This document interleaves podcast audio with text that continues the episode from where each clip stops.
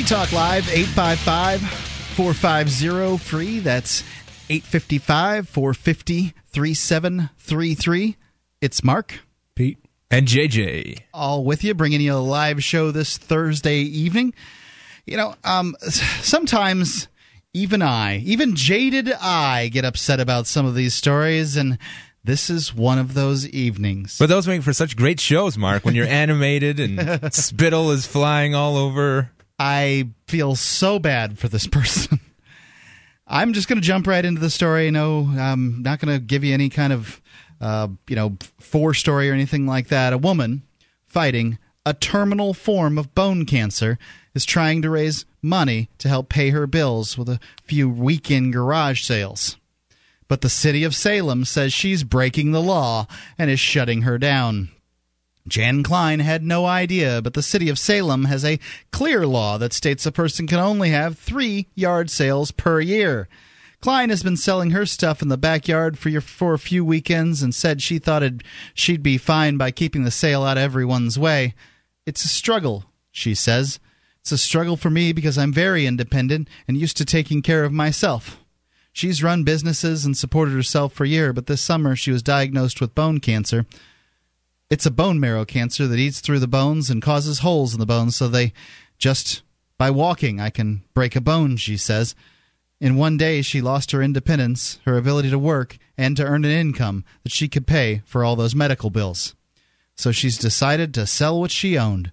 The sale was bringing in several hundred dollars each weekend until one neighbor complained, and she got a visit from the city. Now, this was in her backyard. Did you say that? In her backyard. Ridiculous. Yes. So, So out of view of other neighbors, and, and she's still conducting the the three sales per what year? Is that what the That's limit what, you, is? that's what the limit is. Because yeah. you know, four sales per year that'd be just too much. You got to regulate how that. dare you enter voluntary interactions with other people? yeah. So he says, the, the bureaucrat, rules are rules. I'm sorry. Klein says she understands the city is trying to prevent nuisances in neighborhoods, but she doesn't think she's causing any trouble. We make such an effort of making it back uh, back here in her backyard so that it's not goobering up the neighborhood. So it's not like a garage sale all laid out day after day after day, she says. Klein says she's not looking for special treatment, but maybe some understanding. I just hope that nobody else has to go through this kind of thing. I hope that no one, nobody else has to give up their lives away for nickels and dimes and then be told they can't even do that. I hope no one else ever has to do this. According to the Community Development Department, there's a reason for the law. In the past, some people have set up what ended up being permanent flea market type sales on their property. After hearing more about Klein's situation, a supervisor says he's going to take another look to see if there's anything that she can do to operate within the law. But if she reopens now, it's a misdemeanor and a $300 fine. That's crazy. I think she'd also be a- almost be better off taking that fine, getting the fine, going to court. Obviously, she can't handle that. I, I realize that, but I think a jury of her peers would look at her, her in her condition. They'd strike it down. She'd be acquitted or or not found not guilty, and then you know any subsequent attempt they had to prosecute her for this, then she'd just be like precedents already right, set. right, or they could nullify the the uh, statute itself. But I, I just looked up uh, if anybody wants to weigh in on uh, behalf of this uh, woman. Uh, if you go to cityofsalem.net, S A L E M, it has a phone number for the uh, the city's office there. If you want to give them a call and let them know how you feel. This in particular is the Community Development Department. I guess that's probably their version of the uh, the code enforcement bureaucrats who do so much to keep our city beautiful. They do. They produce so much. Oh, I don't think you believe. I don't think you're believing that, Mark. No, I don't. How can you not? I, I you know, I think this is so awful. Um, you know, this is the unintended consequences of laws that were likely put together for the, you know, the the best reason ever. And but these, you know, these bureaucrats are like, I'm sorry, bone cancer or no, rules are rules. Yeah. Now, frankly, I think it would probably take them a year at least to get her to trial on this misdemeanor. So I don't think it would be that big of a deal for her. But um, you know, it's it's sad. I mean, it's sad that a neighbor felt that this was the way to solve the problem. It's sad that the bureaucrats feel that they can't do anything about a lady with bone cancer. Uh, I mean, you know, Well, I'm sure they could. I'm sure they could just not give her a violation or, or whatever they give her, that piece of paper. They could just say, well, you know what, I'm going to turn the other way. Yeah. but whether she has bone cancer or not, the fact is she she owns her property, she owns her her the item she's trying to sell and uh, trying to get money for to help cover her medical expenses. So, what right does anybody else have to step in between that consensual interaction? This certainly shows this this story here certainly shows that uh, that particular attitude in spades. I mean, it's it's really, I mean, you can see this this poor lady uh, Klein here just I, mean, she's she's awful in this little news clip. I mean, she's crying, and it's it's really sad, and it's sad that this is what it's come down to. Here in the land of the free, you can't have but three garage sales a year, and you know she just she's just trying to sell her stuff make a few bucks so that she can pay off some medical bills and live while she's got you know, what's left of her life let's let's be frank and honest here Right. she's got bone marrow cancer she ain't she's not going to be kicking around Well, she's three also- or four years she's she's burning down a fuse as it is. I mean, she's selling off what little possessions she has left. There's only a matter of time before everything she has is sold off, and and she has nothing else of value to to trade with or barter with for currency or or whatever. So even if they you know let her keep going it's not like she can sustain a permanent flea market and this sounds like one of those cases where that the, a law was made because one jerk you know, went out of his way to be a jerk and say, I, I don't care about anybody or anything. I'm going to do what I want to do. And, and who cares if I pollute the neighborhood with a flea market, you know, or, or I, I cause my flea market to transgress your property right next door or, or the parking situation's all crap. But, you know, that, that situation, most people aren't going to have permanent flea markets in their, in their home or without, you know, some sort of extra business attached to it as it is because people don't want individuals coming to their home on a consistent basis. That the, the idea of a home is to have private, Sure. uh, private residence. Yeah, there's no need for a blanket statute against uh, prohibiting uh, conduct on someone's own property. I mean, if there's a negative externality from somebody, uh, what they're doing on their property, then you know their neighbors could uh, seek redress of that, you know, through arbitration or whatnot. Not not to have some um, blanket statute. I mean, the uh, community development it says their their mission, they're tasked with assisting the citizens in developing a dynamic and livable city. So, uh, and they cite zoning laws. Wait, dynamic usually means Right. something like flexible and in motion. And uh, does doesn't this mean that we could be flexible about this particular lady? Yeah, maybe compassion. Mm-hmm. I mean, isn't isn't a great part a portion of our country founded on these uh, the uh, biblical beliefs and and uh, Christian sort of beliefs where they talk about how Jesus was compassionate. I mean, all all these individuals out there who lack compassion, but yet talk about how they're so religious. You know, that's just another hypocrisy that I see. Whose G- whose uh, garage sale would Jesus shut down? You know? Exactly. I don't think it's you know. I, you know, I know he chased the money lenders out of the temple, but one could make the argument that that's his house and he's choosing what he's what goes on in his house. Um, I, you know, in in this case, I, I'd say that. You know, I, I think that when you're talking about living in, I, I think there should be smaller enclaves than just sort of a citywide rule. Um, and different little neighborhoods should be able to make their own rules rather than one big rule for the whole place. Because I feel this one size fits all thing just doesn't work. No, It, it of course not. It, it's it seldom works, and, and the cases it does work are so few and far between that they're irrelevant. Like, yes, all humans breathe oxygen. Yes, that is a one size fits all. We can pretty much give everybody oxygen to breathe, but you know. But the from there on, give it- yeah, the from there on, it kind it, of it branches out quite a bit. I'm glad I'm not getting my oxygen from the government. Is basically how I feel about that. I, We'd probably all be dead. yeah, it wouldn't be good for us. I can assure you of that. doubt. So. Well, I, I, yeah. you know, I mean, I just just find this poor woman's story to be uh, pathetic and sad. You can go. well, where are her neighbors? You know, where where's the support from her community saying, "Look, this isn't right." You know, I mean, what if all her neighbors just did? You know, I don't, I don't like the court system, and I don't like following the, the legislative process because I, I believe it's a, uh, it, it's basically a runaround where you just use up your energy and then like a hamster wheel. That's all it really is, is a hamster wheel, and you just use your energy up, and you're left with nothing. You've get, you've went nowhere. The hamster wheel is still right where you left it. Right. But if all of her neighbors sent in a letter to the courts or something like a friend of the court or amicus brief, whatever that's called, and said, "Look, there's nothing wrong with what she's doing," I'll tell you what, You JJ. know- I tried to send in a letter to the court uh, this week uh, regarding Ian, Yeah. and they w- they said we don't take uh, letters to judges, um, and and the only way to get a you know to get to get some kind of input on the case is to file a motion to be made part of the case. Wow. So I assume then that he could say anything that I have to say would then be in contempt. He could rule me in contempt if he felt like it. this crazy. Is, this is Free Talk Live.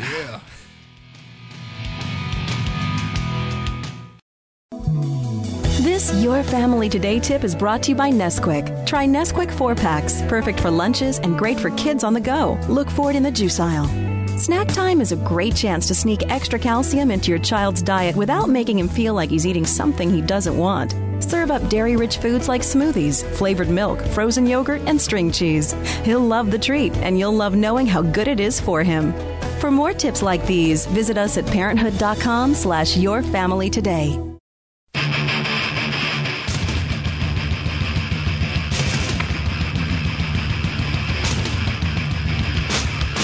Free Talk Live, 855 450 free. That's the SACL CAI toll free number, 855 450 3733. It's Mark with you. Pete. And JJ. And, uh, you know, this is, you can call in and talk about whatever you want. Hijack the airwaves. It's Free Talk Live. Give us a call. Until then, we're going to talk about uh, a little, little show prep. Um, Pete, you had something going on today that I, I want to talk about in a minute, but Okay, don't let these tough financial times stress you out about the rising cost of your family's health care. Here's Mike Buck from New Zealand's Nature Bee with some important facts and a great deal. Hello there, Free Talk Live. Here's the deal. Look, Nature Bee plant pollen collected by our world famous honeybees is the richest, most wholesome food found anywhere. Look at this vitamins A, B1, 2, 6, 12, 3D, 6, D, E, and K. In other words, all of them. 28 minerals, including your calcium, copper, iron, and zinc, and the antioxidants who chase the nasty free radicals right out of your system. And you will be amazed how Nature Bee will go to work, restoring that lost energy, strengthening up your immune system, giving you clearer skin, silkier hair, stronger nails, a better night's sleep, all from the full nutrition provided by the Health Wonder from Down Under. You know, it's it seems uh, to stand to reason that if you're getting all the nutri- nutrients that you need and the, the micronutrients and uh, you know just filling up those little nutrient baskets in your in your body all the time, that you're going to live longer and feel better when you do. But how about a special deal, Mike? Yeah, you know, it's really important right now. Look at this. A huge six month supply of Nature Bee is still just ninety nine ninety five plus delivery. We throw you three more months for free and no worries and no risk because Nature Bee has our 100% unconditional satisfaction guarantee. So you call toll free to New Zealand and let's prove it to you. 1 834 8355. That's 1 834 8355. Or if you are with Free Talk Live online, NatureBee is online too at naturebee.com. Okay, now you've heard it. Once you start taking Nature Bee, just like me, you will feel so good. So come on and order your Nature Bee now. Toll free 866 834 8355. 866 834 8355 or online at naturebee.com. Pete, you were just uh, waving at the cam there uh, in the studio, so tell everybody about the cam since we have a moment to do that. Yeah, this is uh, actually my preferred way of uh, consuming the Free Talk Live content. I haven't been much of a podcast listener in the past just because, you know, I'm on the go and we're always, you know, up to something, it seems like. But uh, when I do have the time, I check out Free Talk Live. I go to cam.freetalklive.com and, you know, I'm not only able to hear you, you guys and the guests you have, but uh, see everything. So for me, it's a it's a more uh, enriched experience, I guess. And uh, a lot of people like live radio. That uh, that's that's sort of what sells radio. Plus, with the cam, you can get the chat room. You can go in there and y- you can either register for the chat so that you have your same name all the time, or you can use whatever name you want. It's chat. It's cam.freetalklive.com. Now, uh, Pete, you also had had your. I guess you and JJ went off someplace today to do some of your activist stuff. What? yeah. What is? What did you do today? Well, uh, about half a dozen from uh, uh Keene. We rolled up to Manchester. The uh, Silver Circle movie crew was up there uh, shooting for part of the movie that they're finishing up now. if you haven't heard of it, check it out at silvercirclemovie.com. It's. I'm really looking forward to come out. They've been working on it about two and a half years now. It's an animated uh, movie set in the near future, kind of a financial collapse, yep. uh, some rebels, you know, standing up for the rights and whatnot. So some scenes were shot today, and uh, I'm really excited to see how it turned out. It's kind of computer uh, computer animated. Yep. Um, so they, have they've, they've taken yeah they've taken taken people's uh, you know body positions and put little nodes on them and, and the computer figures out where they are and you guys yep. were doing some action scenes and yep. stuff like that yeah we were uh, some of us were police some of us were rebels little uh, protesters yeah demonstration yeah it was uh, it was really cool and, and they definitely incorporate some uh, you know historical facts with you know what you know, could be historical facts in the near future, but we hope not. Right. That, that's not the case. but, uh, Hypothetical facts. The Right. idea is is that somehow the Federal Reserve has turned it into a larger, more tyrannical organization Right. and is hunting in, down people. in and- an effort to continue to control the currency and Yep. And everything like right. that. Actually expand beyond the currency, it Right. seems. And this is an a, a- this is a rebel group that is making uh, silver available to people as real money. Yep. It's- it- you know, I'm I'm very interested in seeing it. We saw a clip at the Porcupine Freedom Festival during the summer earlier in the summer, and it was really great. I, I have been watching it, keeping an eye on it all along. Yep. And I am excited about it. So I'm yeah, the folks involved. I mean, they're all top notch. Yeah. They're all hardcore and good people, and you know, I'm, I'm excited to see this. So I think this will help get more eyes on this whole liberty movement and uh, you know be entertaining at the same time. Yeah, while I was there, I, I also uh, interviewed Pasha Roberts, uh, Megan, and I forgot the camera guy's name. But I interviewed each of those individuals and talked about the movie, got some B roll. I'll, I'll be cutting together something that'll be on freekeene.com to talk about the movie and, and what we did today basically is some, some of the B roll. And because that's what you do, JJ. You're That's kind of right. the guy in charge of Free Keene uh, TV to some extent, and um, largely involved in FreeKeene.com. That's right. And there was also some trial or something Yeah, or other. well, a Uh, yet another trial. Yeah, we had. Don't tell me uh, somebody else is in jail, please. Not no, yet. One, no one, no one is in jail today. Uh, in any new, any new cagings, but uh, Ademo had court today, stemming from the uh, June fourth arrest outside of Manchester Police Department. If you're unfamiliar with that, go to copblock.org/slash manchpd. Was But, this uh, the chalking incident? Yeah, this is the chalking incident. Eight people arrested, nine cameras, phones, uh, you know, stolen, and uh, Yeah, I mean it's one thing. It's one thing to arrest. Okay, for one, this the, what's weird about this is that chalk is included in the city ordinance on graffiti, and they didn't charge them with graffiti. They Well, charged them with act- something else. Actually, today, Ademo uh, had an additional charge levied against him, which was a graffiti charge, and the language on that is pretty much identical to the uh, the language on his uh, on his other charge. Uh, it makes more sense. What was the other charge? It was like it was mission, uh, Yeah, uh, criminal criminal, mischief. mischief. And yeah. criminal, also- criminal mischief. yeah, now, and I mean, resisting and Why don't they just charges. charge people with what they're going to charge them with? So it's criminal mischief. Plus, they went around and they confiscated like seven or eight or nine telephones that people were using to record the the interaction Right, the video police were having with the lawbreakers. And to me, this is just beyond the pale. This is absolutely unacceptable behavior from our law enforcement brethren that are supposed to be keeping us safe. The idea that the average citizen cannot record an interaction with police on public public servants on public property Right. doing the public's will supposedly Well, It's they- absolutely yeah. nuts. They, they also tried to claim that all these uh, cameras contained evidence of the crimes uh, of chalking, right. which will wash off in the rain. they could have brought their own camera out for one if They had that's what they own wanted to cameras. have They Right. had their own cameras, but immediately after Damo and another guy West were arrested, uh, one of the uh, guys with badges on um, said, uh, "Take all their cameras; they're all evidence." And they started taking people's uh, property. They didn't issue receipts. They have since returned some of the property, but they claim to have never taken my Android cell phone. And uh, so, you know, either some someone up there is walking around with Yeah. a phone, or they just threw it away out of This will spite. But this will be good. This will be good on my uh, AT and T plan or whatever. Right. You know, I mean, and this is this is the problem with it. Obviously, the court case hasn't occurred yet. Whatever evidence they're supposed to have, they haven't got. I mean, this is ludicrous. They're taking people's property. Right. And uh, I, you know, calling it evidence is not an acceptable way to steal people's property. I'm sorry. Well, it was it was strange that uh, while we were in court, the the judge was so concerned with protecting the what Sixth Amendment right Right. of of each of the individuals that Ademo was going to call as a witness, but yet every time Ademo brought up his First Amendment right to free expression and whatnot with the chalking incident itself, the judge you know just blew it off. You know, it was like, oh, we'll, we'll deal with that in time. So, So concerned about Sixth Amendment, not concerned about the First Amendment, I guess. that's Yep. right. So now he has four court dates uh, into late November from something that happened in uh, early June, and this is Justice. no victim, Justice's no terrible swift sword. Yes. Crazy. Free Talk Live.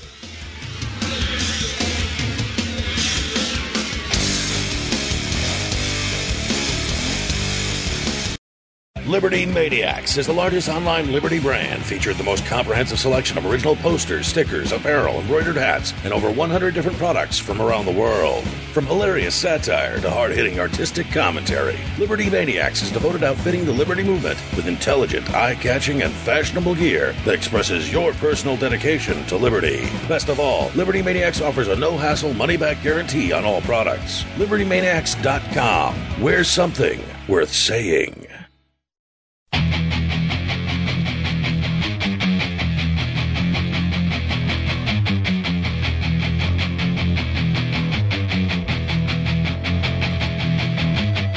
Free Talk Live, 855 450 free. That's the SACL toll free call in line, 855 450 3733. Check out listen.freetalklive.com. We have all kinds of ways for you to listen to the show. Of course, if uh, there's our many wonderful radio stations, uh, we're on XM. We have our own free to air satellite channel, live streams on the internet, podcasts, webcam, listen lines anything you want, you can go to listen.freetalklive.com. We try to make Free Talk Live available to you in all those means. It's free. Listen.freetalklive.com. You know the US dollar is devaluing. You can see it happening every day. You know that at some point a new currency is going to take over. Wouldn't you like to be in on the ground floor of that currency? Bitcoins. They're a decentralized, anonymous internet currency. They're free to use, free to accept, and free from inflation forever. You can use them anywhere in the world. You can find out more by visiting weusecoins.org.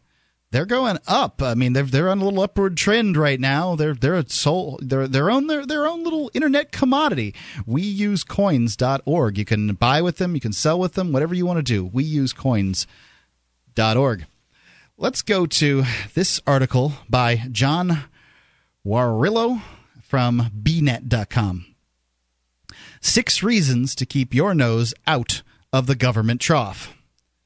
First, when I started in business, the government of the day was keen to promote entrepreneurship among underemployed young people, and I applied for and won a contract for my business. The entire experience of dealing with bureaucrats who cared more about optics than markets left me convinced that applying for government contracts under some form of special group status does more harm than good. Here are six reasons to avoid chasing government contracts in your business. Number one, optics instead of markets. What he means by that is bureaucrats are more interested in making things look good than by doing good things. By way of a small example, our government uh, c- customer looked more favorably on us spending government money on hard assets than on services. So we ended up buying a van with our government money, even though we could have rented one for a few weeks, a year, or whatever if we had needed one. Putting optics ahead of markets started to become common in our company, and we became blind to the way the real world makes buying decisions. And this this happens so often with government contracts, is they have all these strings attached to them, and pretty soon you're stuck in this mire and all you're doing is serving the government. Two, customer concentration. Governments usually hand out large, juicy contracts. At one point, more than a third of our revenue was coming from a single contract. That's fine when the money's flowing, but as soon as the spigot runs dry or the political winds blow in another direction, your business can be erased overnight. In our case, we got out of the uh, government contracting trap before the prevailing winds changed. Many of our peers were not so lucky. And well, this is how many businesses devote all of their business to the government as it yeah, is. I mean, yeah, that's a failed model right there. It's going to be because this what this guy's talking about is you never know when they're just going to change their minds. Right. They don't make decisions based on economics. No, they it could be could be uh, partisan reasons. Absolutely, purely partisan reasons. Well, now the Democrats are in office, and well, the Republicans used us for their contracts, and the Democrats don't want to use us because you know, screw the Republicans, blah, or, blah, blah. Or their friend that uh, contributed to their campaign does the same thing that we do, only for a, a little bit more or whatever, right. and they, they slide the contract over. Yet, well, going back to that first point, you know, the whole idea of, of optics or, or making things look good, that's, that's completely part of their paperwork trail is we are good at making the paperwork look good, but we're not actually good at serving the public. We're not actually good at providing a service. We're good at making sure the paperwork is filled out. Right. There's no way they can actually provide a service people want because they have they don't have these price signals that uh, a competitive market would provide. And if anyone wants to check more out on this, uh, just Google uh, the economic calculation debate and. Mises and uh, Hayek just dominated this back in the day, Mises especially, but essentially said with no price signals, there's no way to tell if you're doing a good job or not. And that's government the claims a gov- monopoly on doing all these things. the government doesn't know. It absolutely doesn't know. And you know, when you're starting these bids for contracts, it's so murky and and it you know difficult to understand. Even the people who are doing the bids don't understand what the other people are bidding, and the bureaucrats certainly don't know. And it, it gets it, it gets very convoluted. Even when you're talking about easy things like paving a road, when it gets as, as it gets more complicated, like building a hundred C one whatever airplanes.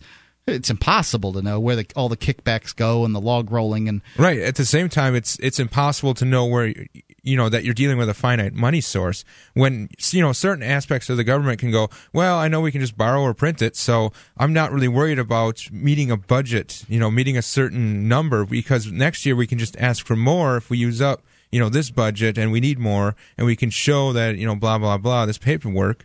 It's like that that incentive to do things with less money. You know, or do more with less money Yep. isn't there, obviously to be efficient. and and it's not possible because the the it's not a you know business where the customer is paying for everything per service. In most cases, the money is stolen and then doled out. Every- and, every case. right? Well, there are some some very small institutions here and there, more mostly parking game, uh, like in Massachusetts, for example.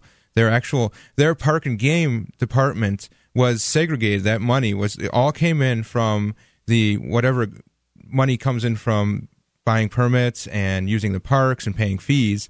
And uh, so it was kept separate, but then they, they wanted talking about a law to add that to the general fund because this was so they could just you know, rape and pillage that too. right because then they worked within their budget and they kept it so that it was you know in the black. Right, but still not. You know, there's no competition even. Right, with right, that. yeah. It's not the it's not the the most it, it it beats most governmental models, but Right. only by uh, you know a hair hair's breadth. Yeah, I saw a pie chart recently, and it showed like Lockheed Martin, like over ninety percent of their you know incomes comes from the government. But you know, I don't know how much it, it would uh, go down depending on who's in office or not, because you know war is good for the health of the state, and and you know we've There seen that- that. We've, we've continued to see that no matter who's at the helm. So you know, And, and these companies that are in have been in with the government better have swallowed up and and run out of business the companies that aren't Yeah. that don't have the government contracts because the government can just hand out these big old contracts and then they you know these companies outcompete the others. Well, not only that, but the, business. the cost plus. uh, You know that.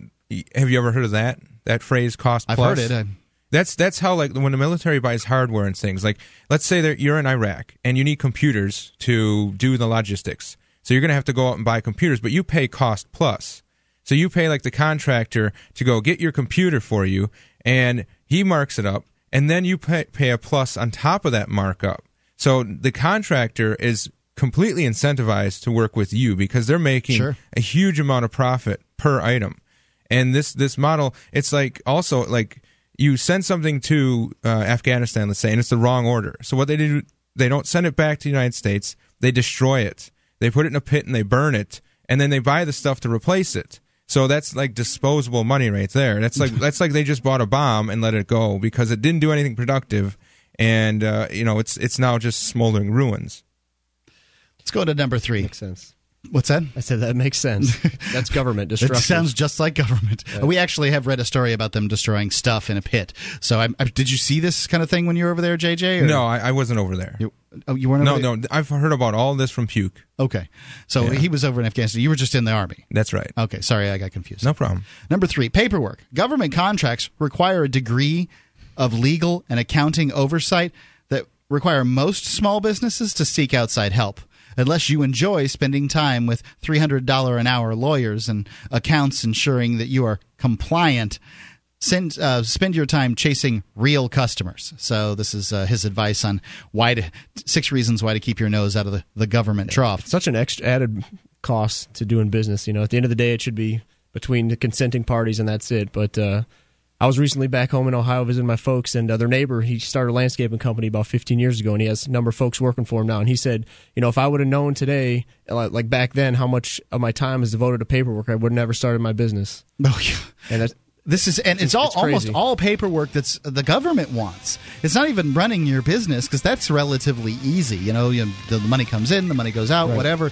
It's just you know filling out whatever. Oh, well, I employ this guy. Well, I guess I have to find out whether or not he's an illegal alien and fill out this form and that form and pay for the uh, you know whatever insurance the government requires you carry on him.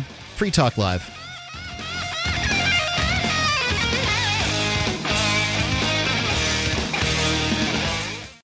The Ruger LC9, compact, powerful, and perfect for personal protection. The LC9 is only slightly larger than the popular Ruger LCP, features a checkered grip frame to provide a secure and comfortable grip, and includes a finger grip extension floor plate. The LC9 also has a dovetailed high visibility 3 dot sight system, blued alloy steel barrel, manual safety, and loaded chamber indicator. The LC9 another innovative American-made product from Ruger. Learn more about the Ruger LC9 at ruger.com/lc9.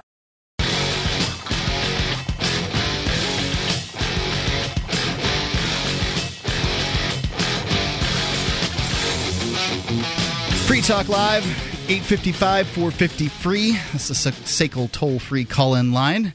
855 450 3733. For those of you who don't have the little letters on your phone, give us a call. Talk about what you want to talk about. We'd love to have a conversation with you regarding it. How big is the debt crisis really? Prepare to be dumbfounded. Go to learnliberty.org slash FTL. See Anthony Davies' explanation on the magnitude of the U.S. debt. It's a little over a minute long, but it's amazing to see. You've got to see it. When you get there, check out uh, the Liberty Academy link on the right hand side. It's, for, of course, for people that want free, online, continuing education, economics, philosophy, liberty, and rights. They offer so much there at learn the learnliberty.org slash FTL. They offer it to you for free. Learnliberty.org slash FTL. We've been reading this article about, well, uh, from this gentleman at bnet.com, John Warrillow. And he's giving the six reasons why you should keep your nose out of the government trough. Number four, the government contractor trap. Government employees find the process of getting a new vendor approved almost as arduous as you do, which is why, once you're approved, your bureaucratic customers may start asking you to sell them all sorts of things. So uh, this is the trap that he's talking about. If you want to, it's number four. If you want to hear the first three, you can go to freetalklive.com after about 11:30 p.m. Eastern time. The the uh, podcast will be available, and you can hear the rest of it there. Once we're asked to retail print, once we were asked to retail printing services, even though we were marketing a marketing agency, not a printer, the government department told us to just take a 15% commission for our trouble because it was easier for them to pay us rather than going through the hassle of getting a printer approved as a vendor. Yep. Does that sound just like the government to you? Oh, I'll just pay you more. I mean, I know it's not your job and you're probably not very good at it, but I think you can get it done, man. Just, just take more money. In essence, you risk becoming uh, becoming a general con you risk becoming a general contractor, which means you take a 10 or 15% administration fee to move paperwork around. You go from being a real business to being a paper pushing administrator. Making 15% for doing virtually nothing may sound fine, but it can suck you into a business that you're not actually in, which in turn can have you have its own hidden risks that you might not be aware of. Plus, it's the the soul killing aspect of right. it most people go into whatever business they're going into because they I, uh, this is just a, a, supposition of mine. Maybe i'm wrong but i think most people go into the business that they're in because they have some kind of affinity for it some kind of love for it at least a, a great skill for it something like that. Sure. And if you get sucked into doing being a paper pusher, I, you know, I wouldn't want that at all personally. Some people are, are great paper pushers, and that's what they want to do, and, and fine fine by me. But they should hire a paper pushing company then. Right. Well, the bureaucracy spreads. Right. And once you know, once it, it gets a hold of you, and then all of a sudden you're doing more. Like if you just start out selling envelopes, and they start, well, we need water. Uh, we'd like you to supply us with water, and then you know how you said yep. it's easier for them just to handle that load and and you know push it down the line. Take basically. a 15% commission. Another yeah. thing that I imagine happens is that, you know, the government takes all the time off that it takes off takes takes and then you have the tendency to, well, you know, let's just take those holidays off that the government does too. Then you're not offering the hours that your maybe your other customers might need. They'll trickle off as the government business grows and grows and then when the political tides change for whatever reason, they decide, well, we need a minority business or you need whatever, whatever the reason is. I mean, who knows? The government has all myriad of reasons. Not that I've got a problem with minority businesses. You can just imagine that there's, uh, you know, what it would be like for a company that might have done business for the government for a very long time and then, yeah, you know, their business goes away for whatever reason. Right. It's- yeah. Government involvement in any industry, any business just distorts the market. I mean, there's no way that these people, you know, they're, they're not using government money. They're using money stolen from people that have earned th- earned it or created wealth, and they're then giving it to somebody else. You know, they have no incentive to spend it as wisely as you would running your own business or spending your own money because even if they make mistakes, they're not not going to learn from them. It, it's the only it's the only institution that rewards failure with more money. I actually heard a story from a uh, gentleman who, uh, uh, you know, was certainly black, and he had a government contract, and he lost business to a, uh, a company that was woman owned because for whatever reason the government needed to switch over to have more female um, you know business female run businesses and in that case it was a competitor of his from the past who redesigned their company and put their wife in charge quote unquote so i mean Right. And that's what happens. And at the end of the day, I mean, some of these things may sound good to redress uh, past wrongs that were done, but let's let's step back and h- why do these wrongs come about? Uh, why did women and minorities have uh, maybe less opportunities? Because the government uh, legislated Yep. and said, "Hey, let's let's enslave this entire uh, group of people based on an arbitrary characteristic that they can't control, their skin color, and let's say that these people."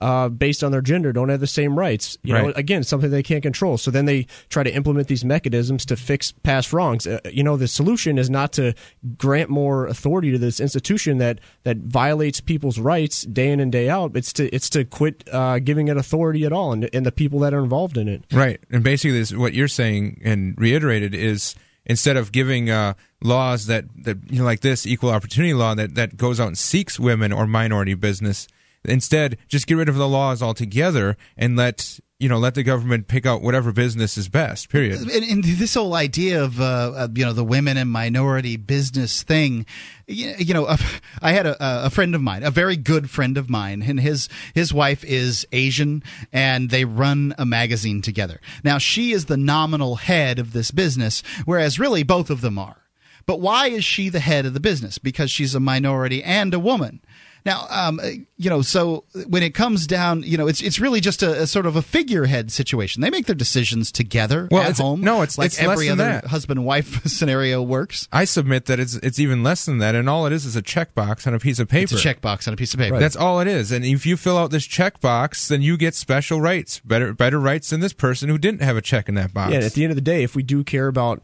you know everybody being equal, it, do we continue to look at each other through the grading of a of a uh, manufacturer and arbitrary like political uh, like race or or ethnicity lens, or do we just look at people based on you know the content of their character and their and how who, how they are as a person? I am not my color. right, And right. you know, I mean, I think that that is the very worst way to judge me. It's it's the least of me. Really, that's what you're going to base me on? My color? I, I mean, I understand that a lot of people have made decisions based on color in the past, but I, I want to get past that. I want to not make decisions on color. I would think that that would be the best way to sort of get beyond this because then we you don't have this backlash ping pong uh, thing going. Well, you know, he got more than I got because of his skin color. Well, he got more than I got because of his skin color, and then it goes Right. back and forth, and it only builds the animosity. It doesn't decrease it. Yeah, that's that's what my uh, government is sort of the, the magnifying glass for problems.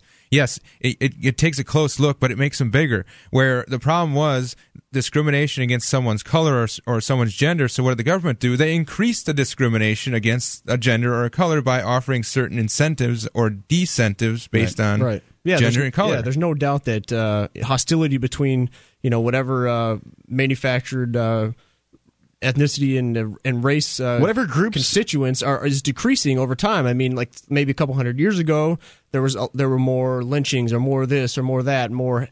But today, I mean. Like many of us probably don't know of somebody that that has happened to, or have seen like graffiti that's racist or things like that. I mean, people. Uh, the more we connect and the more we view each other, you know, as individuals and come to respect each other, the less we're going to view it as an us versus them. And these are these are uh, categories that the government creates and helps perpetuate through these programs. Right, and and then let's look at also at our, our incarceration rates of certain individuals with certain traits. You know, it's the whole uh, the government's like, oh, we want to make sure that no one discriminates, but yet our prisons are full of seventy percent of people who have a darker skin skin tone than than other people. You know, it's just ludicrous to say the government isn't, you know, perpetuating this problem and isn't instigating it.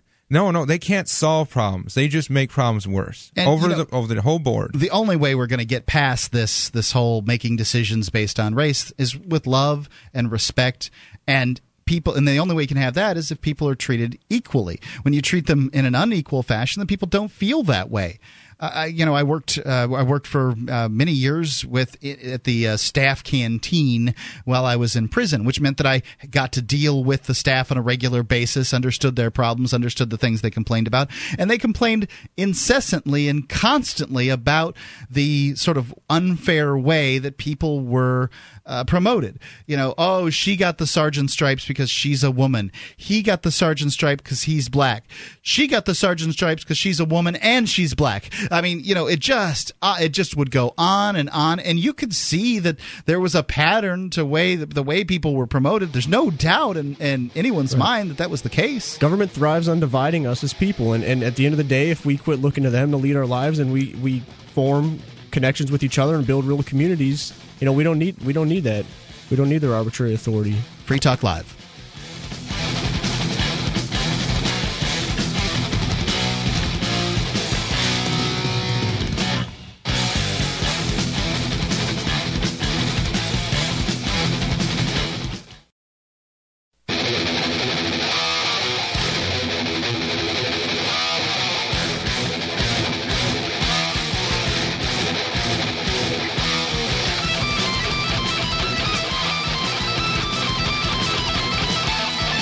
Talk Live, 855 450 free. That's the SACL toll free call in line. 855 450 FREE. That's Mark Pete, And JJ. bringing you the live Thursday edition of Free Talk Live. We are going through the six reasons to keep your nose out of the government trough. And this is aimed mostly at business owners, not sort of uh, people that might be getting government help in some other way, uh, shape, or form. But this is some guy, one guy talking about his experiences getting government contracts and why he just decided it wasn't worth it. Um, there are six points here. If you'd like to hear the uh, the uh, previous four, that you can listen to the podcast tonight. Be, should be available in about a few hours at freetalklive.com. Number five, cash killers. The government hands out contracts slowly and on a schedule that is typically governed by political, not economic agendas. This long and painful approval process means you often get strung out for months and sometimes even years waiting to hear on a contract. This happened to a friend of mine. He was, uh, you know, involved in trying to get a government contract, and they needed to meet certain criteria. Took him several months to find out what the criteria were that he didn't meet, and that he was going to take him a couple of years working for somebody who did have the criteria in order to then have the criteria. I, you know, I, I couldn't even tell you what the what all of it was, but it, it's something that's still going on. Once we waited for the official word on a government contract for three months.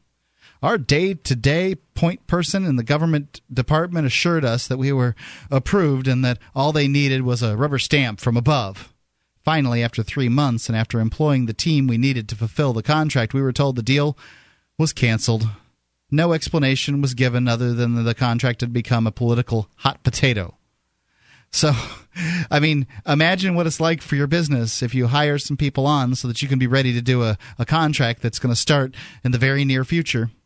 Because you need to get your team ready, you know, be operating like a well oiled machine so that you can function the way you're supposed to. And then it turns, you keep them for three months and it turns out the, oh, yeah, we don't want that. And then off they go. If you if you're dealing with a real customer, likely there's been some kind of bonding or uh, some kind of deposit put down. Exactly. There's probably not. It's not a situation where you've received no money. Uh, if private businesses dealing with other private businesses, they they generally know they're not going to spend any money or capital until they've gotten some money, even if it's only uh, ten percent of the contract. Something. You know, there's some startup cost that's agreed upon, and a business is like, I'm not going to start one single thing until I know you're going to pay me for it. Yep. But when you're dealing with the government and you're looking at these meaty contracts, and, right? And not, there's more on the back end, but there's nothing on the front end. Exactly. And you know, when when people are dealing with other people, they want they want money for good faith. Yeah, I've even heard of nonprofits uh, choosing not to take government grants. Uh, the nonprofits that help, you know, uh, let's say battered women, for example, uh, not taking big lump sum government grants because, like you said, it can vary quite a bit from year to year, and that uh, it affects the uh, programs that they can have and whatnot. I mean, still they're they're also not allowed to bank the money, as I understand Hmm. stand it. I mean, I know the government agencies. have we've heard this story over and over again that the end of the budget year. They'll buy all kinds of things that they wouldn't Right. necessarily have bought to get rid of whatever's left in the budget, so that they'll get that you know allocated that same amount of money and hopefully a little more the next year. Right. Because if they don't spend enough money, if they don't buy a whole new office furniture for everybody or whatever that they may or may have bought last year too, if they don't do the same thing, uh, but, you know, spend all that money, then they won't get the budget next year, and they always want bigger budgets. Who doesn't want a bigger budget? right. Right. Reminds me of the clip in uh, the movie Falling Down. Though it's not a, a business, it was a a, a government uh, road monopoly, I guess. But uh, you know, spending the money and fixing a road that didn't need to be fixed at the time, and and the uh, main character took issue with that. Yeah. Six, uh, number six, commoditization. Most contracts are handed out through a competitive bid process. Responding to competitive bids or requests for proposals is entrepreneurial suicide. It um, gener- genericizes your company. Basically, you'll be forced to offer a commodity product or service where the most important decision making criteria for a customer is price and optics. After a year at the trough, we stopped chasing government work. We started to compete again in the real world based on things like the quality of our service, not the political desirability of our company. We became a sharper and more market fo- focused company, and in the end, we built a much more valuable and durable business. And so many com- companies, you know, do bus- business with the government, and I'm sure they can all understand what it's like having done this. And many of them feel, hey, well, you know, we got to do it or, or whatever. And I, I understand. These are just some. These are just the statements of one guy and his, uh, his quest to make his business the best it can be. When you consider what um, uh, how many people work for the government and then how many be- people work for companies that work for the government i've heard the number is above 50% of american working americans work for the government if you consider that people that are working for companies uh, working for the government Well, yeah, for the yeah. government. When you look at their budget and how much money they're spending, when you're spending trillions of dollars, you're definitely going to have to employ a lot of people to spread that money out and pay and, and basically buy all those products. Or just spend it on a lot of bombs and then blow them up on people that aren't deserving of. You know, I wouldn't say anybody's deserving of, but Well, um, you know, I mean, and that's that's what what do. that's what the contractors, you know, to some extent, even the military is getting contracted out. You know, you know, I mean, it's uh, how many of these the guys over there that are holding the weapons in Iraq and Afghanistan are contractors. We've heard that the numbers are incredible. Barack Obama spoke out against this idea when he was campaigning. He thought felt that you know the military work should be done by military men at extraordinarily low pay, and uh, you know to have good old mommy government taking care of them.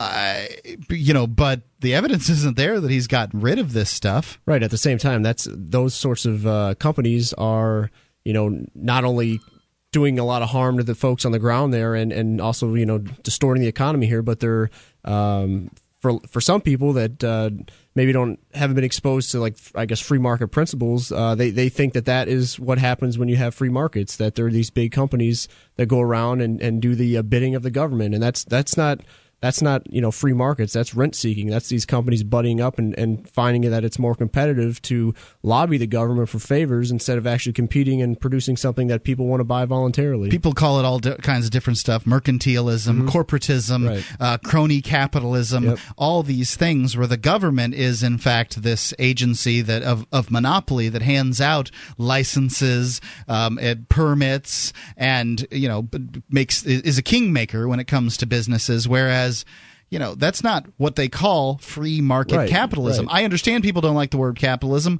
I think it's a sullied word when it when it comes down to it.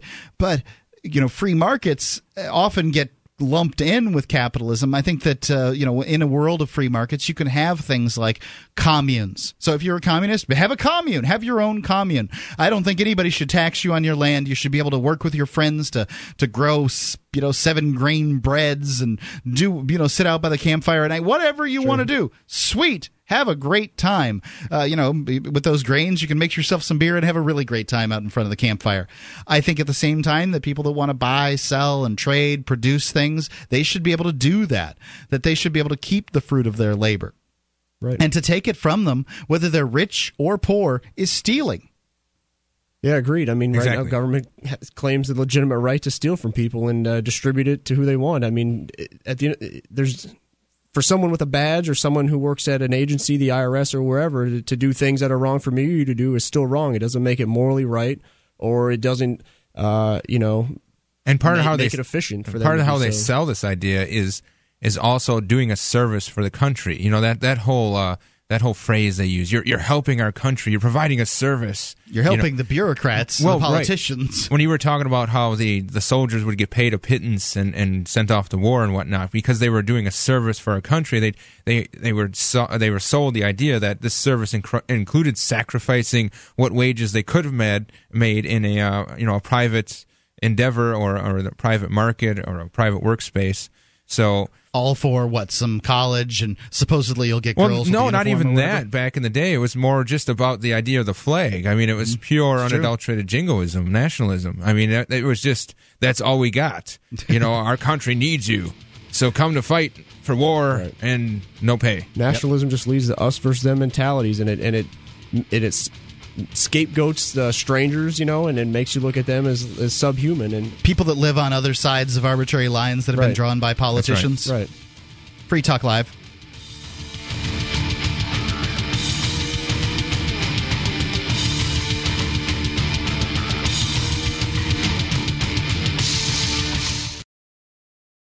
Do you want to take back control of your own money?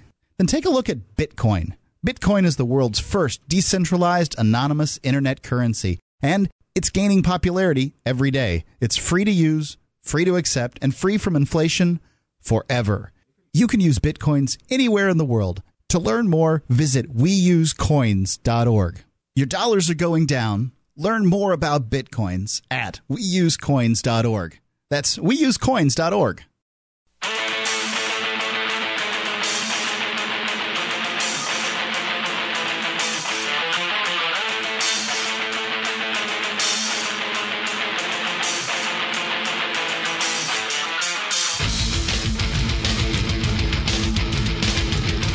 Talk Live, 8, 855 450 free.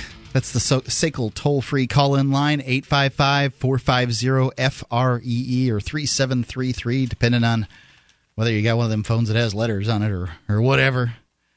If you found out that all the best liberty activists from around the world were moving to the same place in order to achieve liberty in their lifetimes, would you want to join them? It's happening, and you could be part of it. Join the Free State Project at freestateproject.org. We're all movers here for the Free State Project, and I best best decision I made in my life. Yeah, I feel pretty happy with it. awesome community here. That's all I freestateproject.org. Uh, JJ, uh, tell me tell me something about freetalklive.com. Oh, at freetalklive.com, you'll find the shrine of female listeners, proving that not just men listen to this show, but as well females, and many of them are very intelligent and great conversationalists. But there you can find pictures of validated amplifiers as well as validated uh, listeners. And um, ladies, you can feel free to send in your picture. It's not a, a beauty contest. It's just a uh, a way of uh, maybe networking or getting getting your name out there. Who knows? Just because you like Free Talk Live. That's the reason. How does, this, how does this validation process work? Is all you have to do is prove that you're lis- that you're a listener of Free Talk Live by having something that says Free Talk Live or shows Free Talk Live in some way, shape, or form. Um, that's the validation process. Okay. So rather than somebody taking a picture that they found online of uh, some chick someplace, Right. uh, this is you know some chick someplace with a Free Talk Live bumper sticker or something. Right, and and there's also video validations as well. So uh, if you feel uh, creative, 21st century. that's right. They, they actually, we're doing that. Let's go to Kurt in Michigan. Kurt, what's on your mind? Gentle- Gentlemen, how are you tonight? All's well. Doing well, Kurt. How you doing, buddy? Good. Oh, doing very well. Hey, Pete, how are those cameras working out for you guys? Excellent. I appreciate it, man. I took some video on uh, my recent two two week break from the uh, Shire here and uh, of the trip and some folks that I that I ran into. So appreciate it, man. And today, actually, when we uh, Ademo was in court, we had some uh, interaction with some of the folks up there in Mantua wearing badges. So Uh, really, Now you know they're 720p. Are they giving you some good high def Yeah. Oh, pictures? God, they look Kurt, get to your call. Anyway, um, I'd like to talk about voting. Okay. Um, now, I know you have this cruise coming up, Mark, uh, Yes. and you're going to defend voting. And in speaking about this with Stephanie a couple of Sundays ago, you had mentioned that you had never not heard an argument yet persuasive enough. Well, I remember about five months after the last time I called and talked about voting, voting came up again between you and Ian, and you actually referenced my call from it had to have been five months earlier. And I asked you two questions. And I'd like to, and I actually added, added a third one. But if I could ask all three of these at once, you'll see how they all work together. Okay. So the first question is Under what circumstance can you choose a leader for somebody else and still remain within a framework of liberty? Under what circumstance second can? question Okay. uh, Under what circumstance can you choose a leader for somebody else and still remain within a framework of liberty? That's the first. Yep. The second is the, the companion question. Under what circumstance can you choose how somebody else's money is spent and remain within the framework of liberty? And my new my new question, uh, the third one is, can you name anything other than those two things that are that is actually done at the voting booth? Well, I think that the at, at the voting booth, one chooses uh, whether or not one is going to vote. In many cases, for, for sort of referendum situations, so one is choosing not um, necessarily how one's money is spent, but whether one's money is is spent. And I think that that is a way to choose uh, for liberty. One of the things that uh, you, you like to, to point out is that um, that you believe voting to be immoral, and this is the one of the planks that are out there. Like you can say that to me, you can say that voting is ineffective.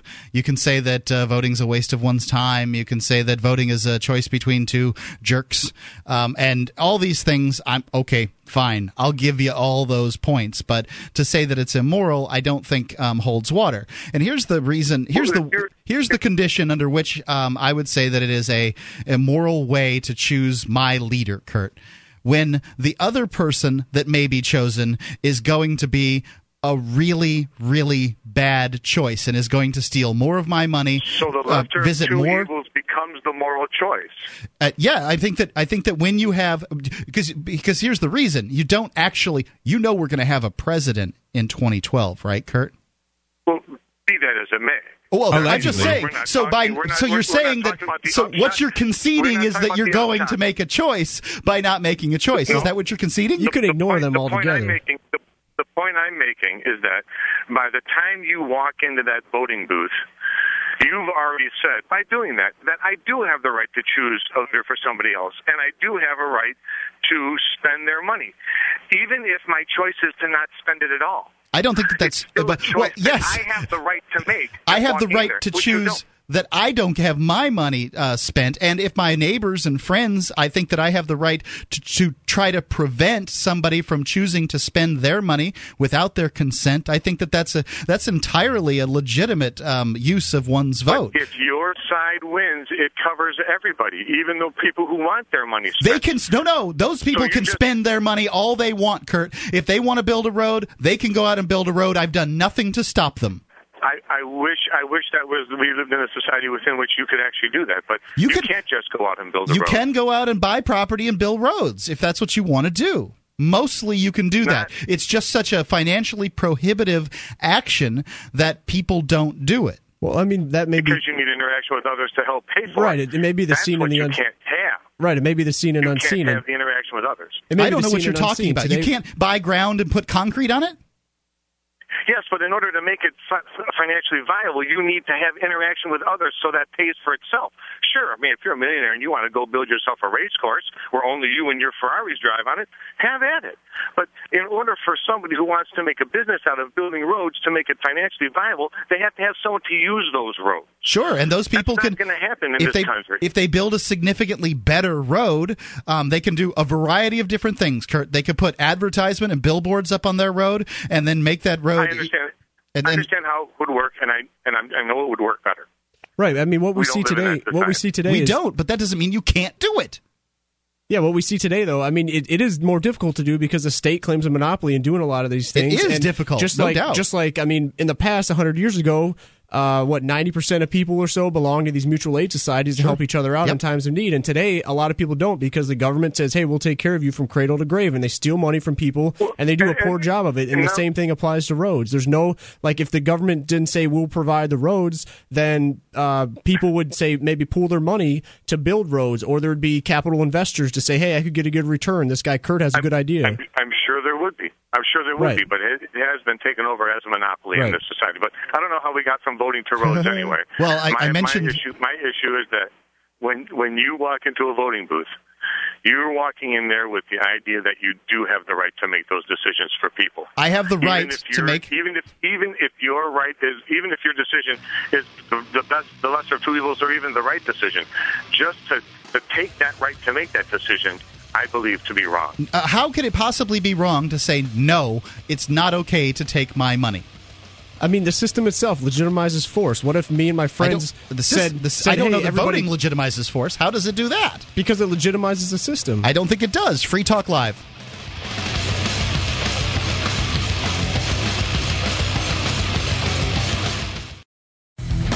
As a smoker, you know traditional cigarettes are unhealthy, and the taxes feed the very beast stealing your freedom to smoke. That's why the Vapor Station offers an assortment of electronic cigarette kits. Each rechargeable, refillable kit is an effective, affordable alternative to smoking. No combustion, no tar, no foul lingering odors, and no smoke, secondhand or otherwise. Just inhale pure enjoyment and exhale vapor. Take a puff just about anywhere without getting hassled. Get your e-cigarette kit now at vaporstation.com.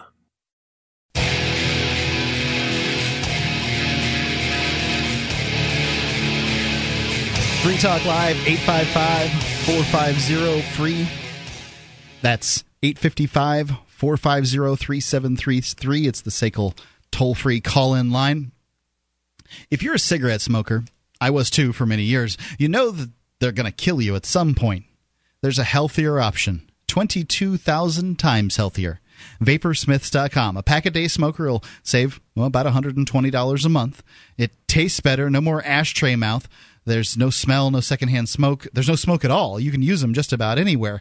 Free shipping on orders over $60 and a free starter kit with the purchase of 40 cartomizers. So go there to vaporsmiths.com, buy 40 cartomizers. You'll get free shipping and a free starter kit with coupon code FTL. That's FTL is in Free Talk Live. You can call 855 to get vapor or go to vaporsmiths.com 855 to get vapor.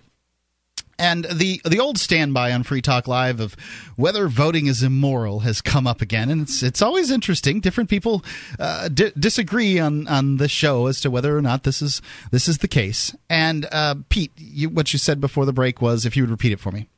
Essentially, I said uh, voting grants legitimacy to the system. And I've heard this before, and I would I- I'm going to counter that with a statement that I you know maybe you've heard before. I'm not sure. Is that throughout the course of human events here in the uh, United States of America, we've held many elections, and many of those elections on a local and state levels are often uh, poorly attended. Sometimes, when you're talking about local elections, you're talking about you know numbers as low as ten percent, five percent. 3% of people show up to these elections. And i don't think people ask themselves if you know in the case of a, uh, a, a municipal election where 3% of the voters show up and of those 3% probably most of them don't know what they're doing at the polls anyway or at least a portion of them. Probably the, the a number of them that decide who's who they're voting for you know there's usually that little little amount in the middle the 5 or 10% of the people in the middle that make the decision as to who's going to be mayor or whatever nobody says, well, the mayor's not legitimate because only 3% of the people voted for him. I mean, 97% of the people voted no thanks to either one of the mayors. But nobody says that the mayor is not legitimate. So, how is voting legitimize? How does it legitimize the system? I mean, think about like step back from our culture, our society, and think about it as let's say uh, somebody looking throughout history, looking from another world, whatever, like, and and looking at the system uh, that we're born into, and the fact that we're we happen to be born in this. Uh, under what I would, you know, is a violent a system based on violence doesn't mean that they have any legitimacy. Doesn't uh, the fact that that these people that have the guns and that are trying to control our lives, restrict and deny us choices. Uh, they don't have any legitimacy over us uh, just because they claim it any more than if I said I have legitimacy. I concur with over you. you. So uh, for to partake in an election uh, of a system that of a, in in a structure that they set forth, therefore grants them legitimacy. Because I mean, otherwise, like myself and let's say let's say you were we were born in the same neighborhood, and me and the rest of the neighbors get together and say, hey, you have a you have to vote, uh, you can vote in this election, and the choices are either we're going to kill you or you have to pay us ten thousand dollars, chop your leg off, right? and and that doesn't mean that. Uh, by you by you participating in the in the election, you're you're therefore denoting that we do have some authority over you because you have to uh, you have to uh, play by the rules that we set forth. And at the end of the day, I mean, the mayor situation. Let's say somebody gets elected mayor, or so, or they pass some uh, arbitrary legislation. You know, it's not law; it's legislation. It's man made. It's it's it's you know uh, arbitrary. So.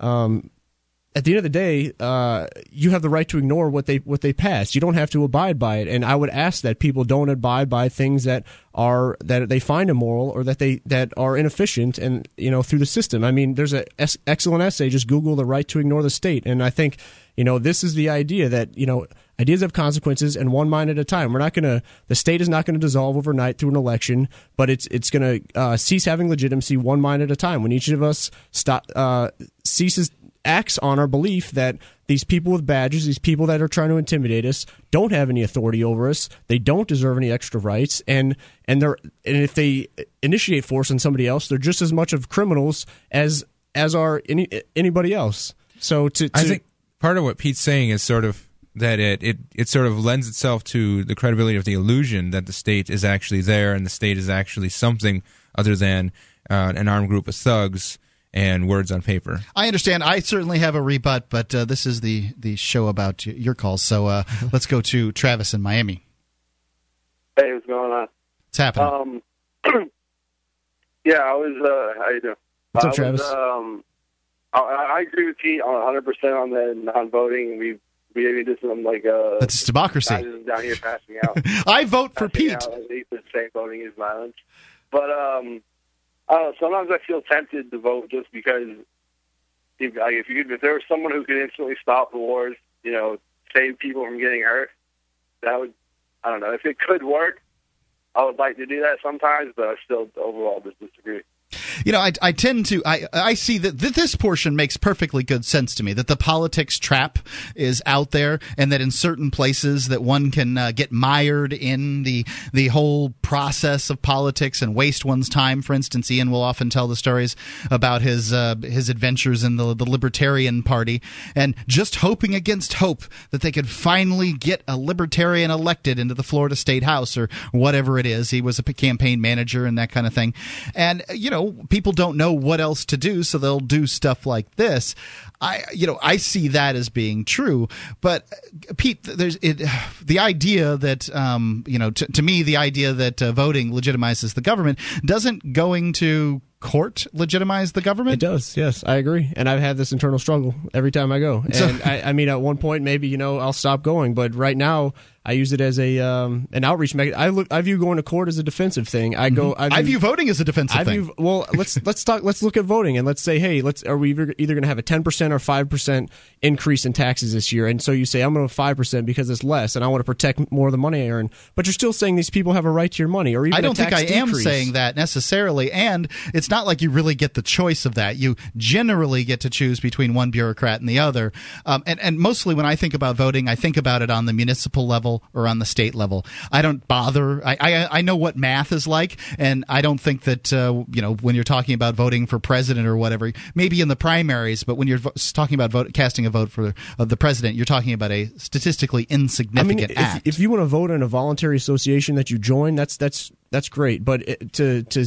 say that uh, voting for a uh, forced upon you structure that's based on violence doesn't legitimize the system, I think is is completely flawed. I don't. Well, I, I don't think it legitimizes the system because, um, I you know, not voting for it seems to have the same effect as voting for it. We've got 250 years. What happens if everyone more than that of of precedent behind not voting, and it still hasn't worked? It is a completely uh, flawed idea. Now, I'm fine with people freeing their mind from the state. I'm for that, but I think you can vote and free your mind from the state. Because I agree with everything that you said except the whole part about voting. There are a lot of people that agree with none of what you said, but, but don't vote. Politicians don't care if you say, "Hey, pay, taxes are immoral." They don't care if you say that, but if you stop paying them, then they care. So this is an action thing. It's it's you're saying, "Hey, I, I think the system is is violent, but I'm still going to vote." They still then uh, have this perception of authority over, and people that have not yet concluded that that they are immoral. Travis. Yeah, um, yeah, I, again, I agree. Vote, I, voting still does. I'm sorry. It's Hey, okay, no problem. Travis. Let me let me just yeah, Mark. One one little thing. We talked a little bit about. Uh, we talked a little Thanks. bit about the Thanks, Travis. yeah the numbers of people that vote now. Now, like if Congress, let's say The Congress critters, yes, yeah. the Congress critters, uh, they're on Capitol Hill in Washington D.C. If they were going to go to vote on spending money to go kill people, right? Uh-huh. They need they need a certain quorum, right? A certain number of their yeah. critters need to be there in order for this vote to be official. Right. Right. But we can elect someone with 3% of the population voting. Don't you think that's flawed? I think? Oh, I, JJ, you, you're you're not going to have Right. me arguing that the system is legitimate. I that there's no way for me well, to do well, that. let me let me extrapolate that out then. Okay, if if, if these Congress critters we're going to vote for are going to go and vote for war, I think I think we ought to have a quorum of the populace voting for them. I, look, as far as I'm concerned, um, To that- legitimize that, that, that makes sense. If if you can't if you can't get a majority of the population, not a majority of the voters, but a majority of the population, Population. then you can't really call them democratically elected. That's right. And, and I'm saying that that would make them legitimate. Just they're not democratically elected. Free Talk Live. Hi, I'm Mark Craighead, founder of Crossbreed Holsters. Are you looking for a concealed carry holster? Crossbreed Holsters is the home of the world famous Super Tuck, the most comfortable concealed carry holster on the market today. Try one out and see how truly discreet and comfortable carrying concealed can be, and find out why we call it the ugliest holster you'll ever love. We are the standard others try to imitate. Get the original. Get your Super Tuck at crossbreedholsters.com. Again, that's crossbreedholsters.com.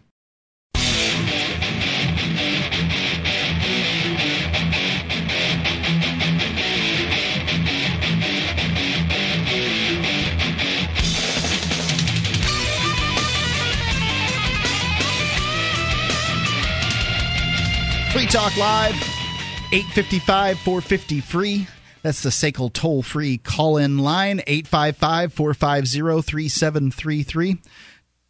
JJ, Uh, tell me about freetalklive.com. FreeTalkLive.com has a lot of things for you to go and check out. Check out the archives, the MP3 archives going back to 2006, totally free. So other sites might charge you for this content, but not Free Talk Live. There you can get it all for free, all the way back to 2006. And if you have a company that needs to try something new in the area of accounts receivable, SACL CAI does collections, early out billing, and they purchase charged off receivables. They know that your business is important to you, that your customers are important to your business, and they treat your customers with respect when they handle your accounts receivable issues. You can see their banner at freetalklive.com. It's the top one at the right hand side of the page. It is SACL CAI. So we've been on this voting topic here a little bit. Let's go to Nick in Illinois. Nick. Hello. Uh, Pete and JJ, you've stated multiple times now that people shouldn't vote because voting legitimizes the state. Or to be more specific, you believe that voting lends an illusion of Whoa, whoa, whoa, legitimacy. whoa. Maybe Pete said this. Right?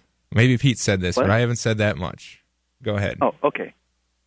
Uh, so Pete has said that voting lends an illusion of legitimacy to the state, correct? Correct. To the idea, the bad idea. I mean, the state is just a great fiction. It doesn't exist. Yeah. Yeah. Story.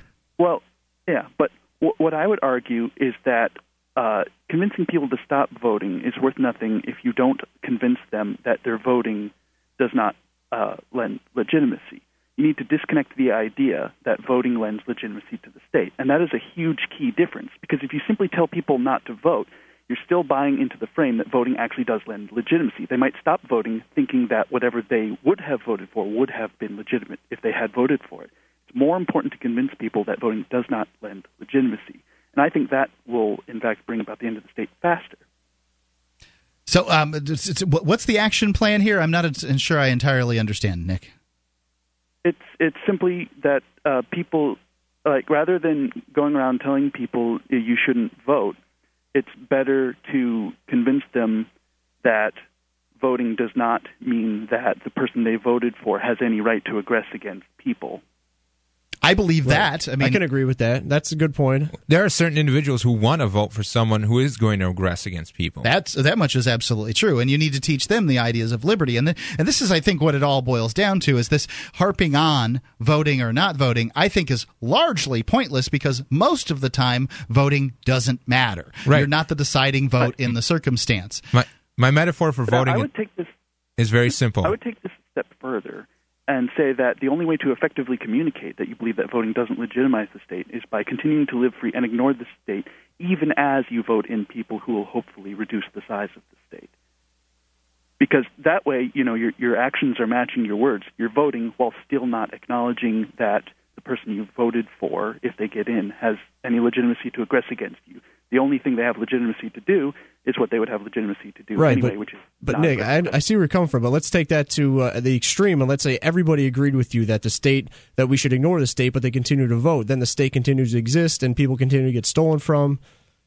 Not if well, they no, if people ignore it. ignored the state, they wouldn't pay their taxes, and then the state wouldn't exist. you know that um, that there have been elections, uh, situations where nobody has voted in a municipal election in a, a few circumstances, and they'll either a hold another election or b they'll appoint somebody to the position. Oh, they'll have vacant offices? Uh, I va- there, there are vacant offices, but they're usually not o- offices of import. You're talking about you know keeper of the checklist or something like that, and the guy who did it last year will just hold I mean, on to at it. the end of the day, I think Nick's right. We need to focus on the, the principles behind this. I agree with that. And, and, you know, ignoring the state to such an extent that who cares who's running for office? Who cares what some talking head said last night on some show? Let's just live our lives. Let's treat each other as we want to be treated. And let's, you know, that, that's it. Let's Right. have a f- a, free and prosperous society that way.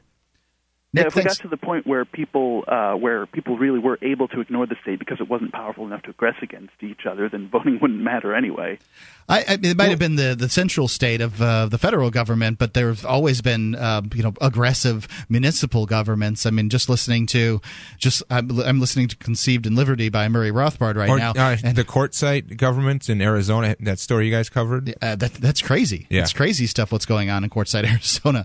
Um, you know, so if it's not the federal government that's coming after you, but a municipal or state Right, but and- it's not it's not the government, it's not this big massive monolithic state. It's individuals That's who right. believe they have the right to use force against you based on a piece of paper or a, a badge on their chest. And Sure. at the end of the day, they have brothers, they have family, they have friends. We need to get through to these people and tell them it's not right to initiate force. I agree with that much. I mean that this is this is where the battle is fought. It's not fought, in fact, in the uh, voting booth. Although you can have some you can have some sort of strategic, uh, you know, victories in the meantime, like they have in the, the Free State Project, where many liberty loving individuals have gotten into the uh, the government. But while we're communicating these ideas it gives an opportunity to say well look if they cut out I don't know some program state program or whatever and then private programs take over in its place you say look this can work. And th- that's you know that's my idea is that uh, you know th- these things work together. Nick thanks for the call. Let's go to David in Keene. David? Oh, Am I on? you're on Okay. I was going to say, I think voting, you have more chance to get personal freedoms by voting than not by voting because, I don't know. I just, it's more effective is that what you're saying I'm saying that um, you can you can by voting, it seems to me, have a vote against intrusion into your life and vote against getting jailed for certain things.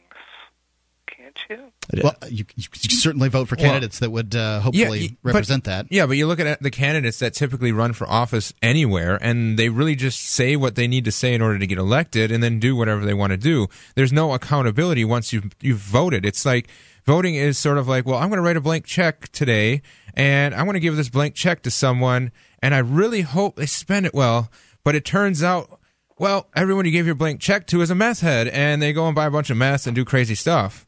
it's like yeah it's that and and it's sort of like voting is is like the state lottery where you you're constantly sure there are winners occasionally where people get what they voted for get what they wanted through voting but most of the people who play the lottery are losers Most of the people who play lottery their whole life don't win anything, but yet they sit there day after day buying their ticket for their, their seven you know number pick ticket with the power power number and, and whatever it's got going on, and they never win. But yet every day they go up and pull that lever for that ticket hoping that today's the day. And that's exactly like voting. That's exactly like walking into the booth, pulling that lever, and hoping that this guy doesn't screw it up like the last guy right. did. Being involved in the political process, the incentive of government is to grow. There's no check on it. It's a it's a it's an illusion. So to continue to think, hey, this next guy or this next girl is gonna gonna scale the state back is false. I mean, look at look at the size and scope of the state today. I mean, it, does a piece of paper the Constitution constrain it? No, there's no way. I mean, just throughout But what history, about people like Ron Paul? I mean, you know that this guy has consistently, over the course of what twelve terms as a U.S. representative, has been pretty consistent on pro freedom issues. and There- what has he gotten done?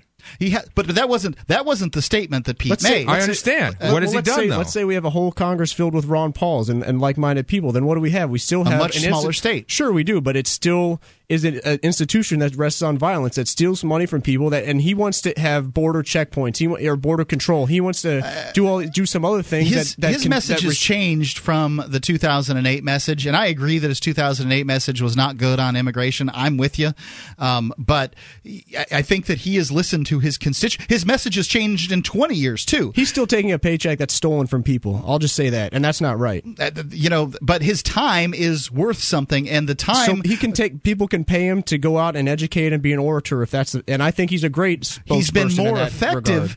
In being a politician. I mean, take a look at what he did in 2008 as far as the libertarian So he's great went. to you. So maybe a, a Michele Bachmann may be great to somebody else. That or much a, is true. Or a Nancy Pelosi may be great to somebody Certainly, else. Certainly, but those people look at what simply need to be do. They're- educated they're about, the ideas of freedom. That doesn't really have anything to do But, with voting. but we should not have a duty to educate these people who want to control our Uh, lives. agreed, agreed. But They I have mean, no right to the- steal our money. It's the reality of life. I It's- mean, I it's mean, a- it's it's sad. Ignore these people. They have no right to your money. They have no right to control. But your they won't ignore no, you. but See, the reality that you keep talking about is a It fictional only reality. exists because No, it's it only No, no, exists no, it because you think you have It to is- pay I choose to not to pay my property taxes. Yes. it's not a fiction that they're going to take like they my did at property Jay away Noon, from me. like What's- they did for Jay Noon. Jay Noon. That's Down in right. Mass. Well, let's, they haven't You're- done it yet. once again, don't hang jumping your to hat. conclusions. Don't hang your hat on what's going on with Jay Noon because you don't know oh, what's no, going to happen. But somebody has to be the first to step up and say no, and eventually they're going to embolden other people, and we're going to grow as a community, and we're going to and we're going to stand together against these people who use threat who use threats to scare to scare folks. What about this? Can I say? What about what about supposing like some free? Oh, we, we're go in. go right ahead. Make Quick, quick, quick. I was gonna say, supposing some free staters got in there, and like in this state, and then they like dismantled government or something, and then just said, "Well, we have no government now. Let's leave." No, that's like Free Talk Live.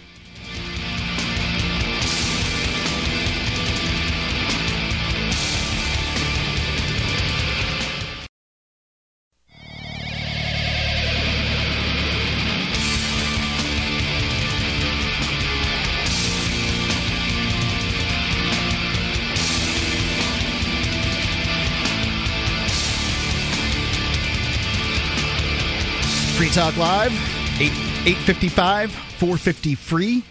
That's the SACL toll free call in line, 855 450 3733. It's Mark with you. Pete. And JJ. And we've been talking about all kinds of different things, but voting has seems to have been the uh, the big topic uh, recently. Let's go to Robert in New Jersey. Robert, How you doing, guys? everything's fine. Doing well, thanks. Good. Um, I just wanted to chime in on the uh, the voting issue. Um, I uh, I used to be, you know, uh, pretty much apolitical. I didn't really care about the political process at all, um, and I, because I just feel felt like, you know, like you guys are saying, like it doesn't really affect you, like your vote doesn't doesn't mean anything. Um, and, and and then I heard Ron Paul speak, and Ron Paul actually, you know, he he he, got my attention, you know, speaking about, you know, personal. Uh, personal liberty and freedom and personal responsibility and everything.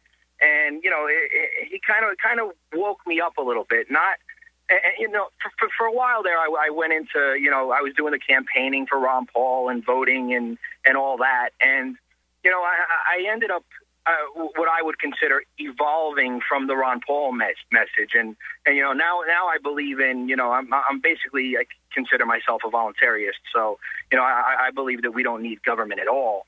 Um, however, I, I do still vote and support Ron Paul um, only because it, it, it was Ron Paul's message that that that introduced me to those ideas and got me involved. Um, and, and like I said, I ended up evolving from that point on, but it was him that initially piqued my interest and got me involved in everything.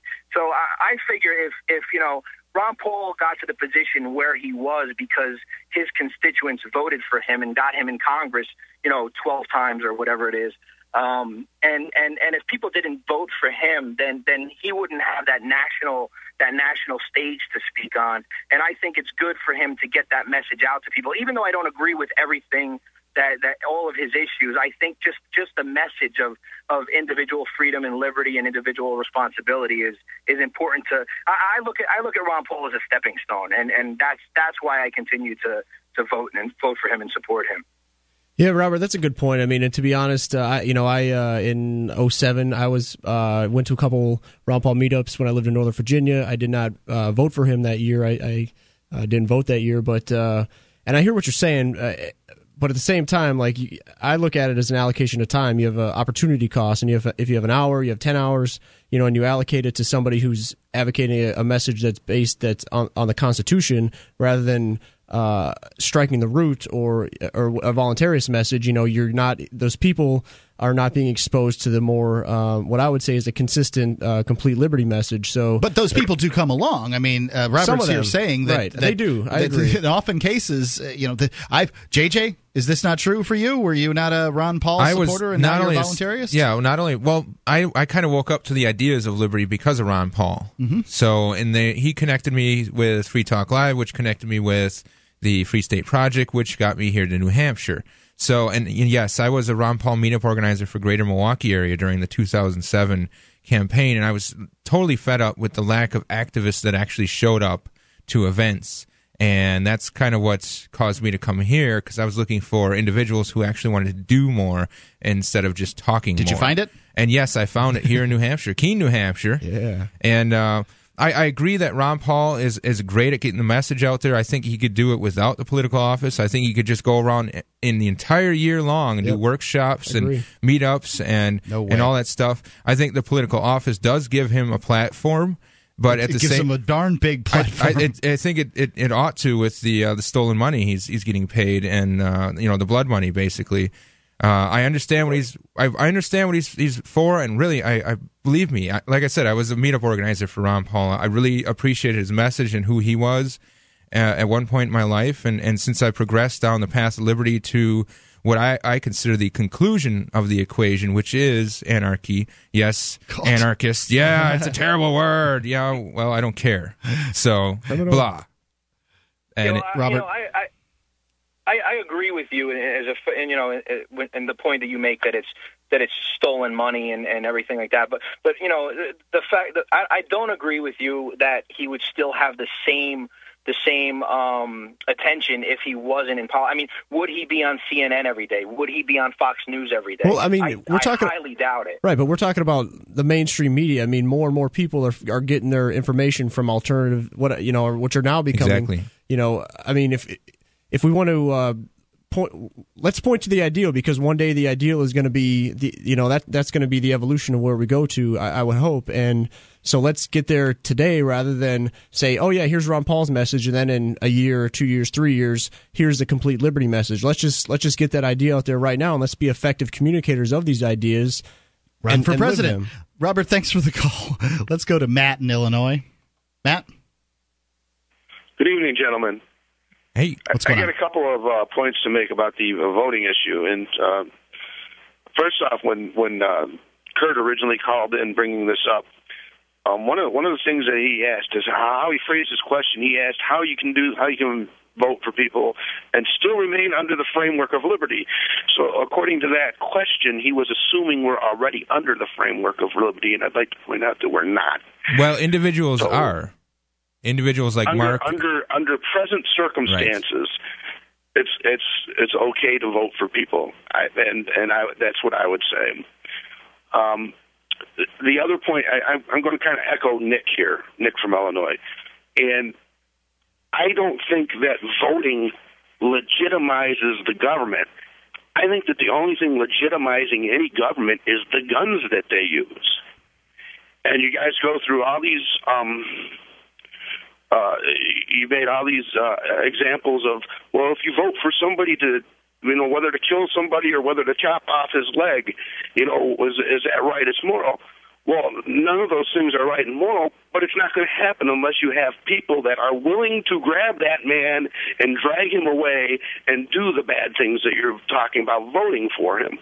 So that is, if you want to use the word, I think legitimacy is a, is a bad word to use, but that's what's what's giving the the government their power are these people who are willing to enforce these laws that are voted into power. Right. I mean, it's a it's a religion. They have, a, I mean, nationalism, patriotism. It's a religion, and they their faith is the state. And and if you question the state, they have, their knee jerk reaction is to think that you're a bad person, you're evil, and anything that that they put on paper and they create is legislation. Even if there's no victim to person or property, you're all of a sudden uh, you've done something illegal and you're a bad person. So I mean, it's it's it's uh, lessening. These people are act because they think they have you know the right to do so, and so, so you are right in that capacity. But to say, I think it goes hand in hand. I guess. I'll Matt, say. thanks for the call.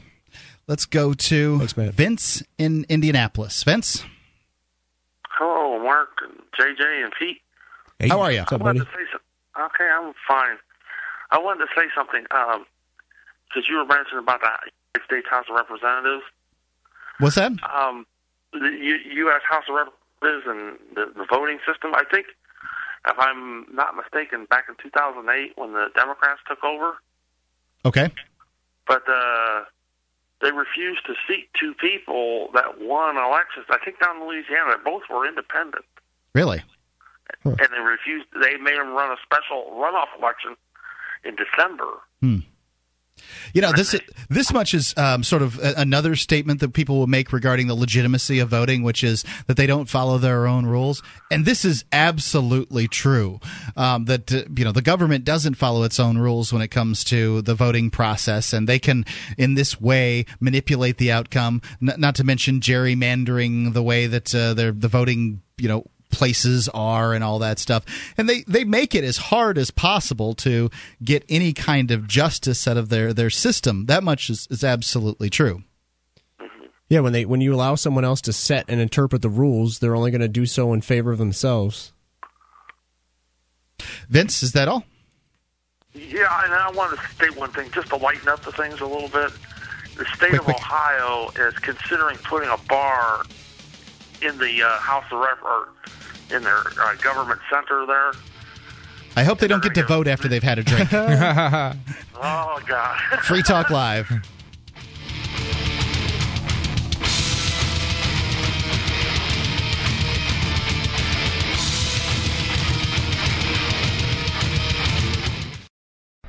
Thousands of years ago, from the time of Moses to the time of Alexander the Great, Julius Caesar, and beyond. TrustedCoins.com brings you an incredible selection of authentic Greek, Biblical, Roman, and Byzantine ancient coins, all certified authentic by world renowned numismatic expert Ilya Zlobin. Transport yourself to the distant past now at TrustedCoins.com.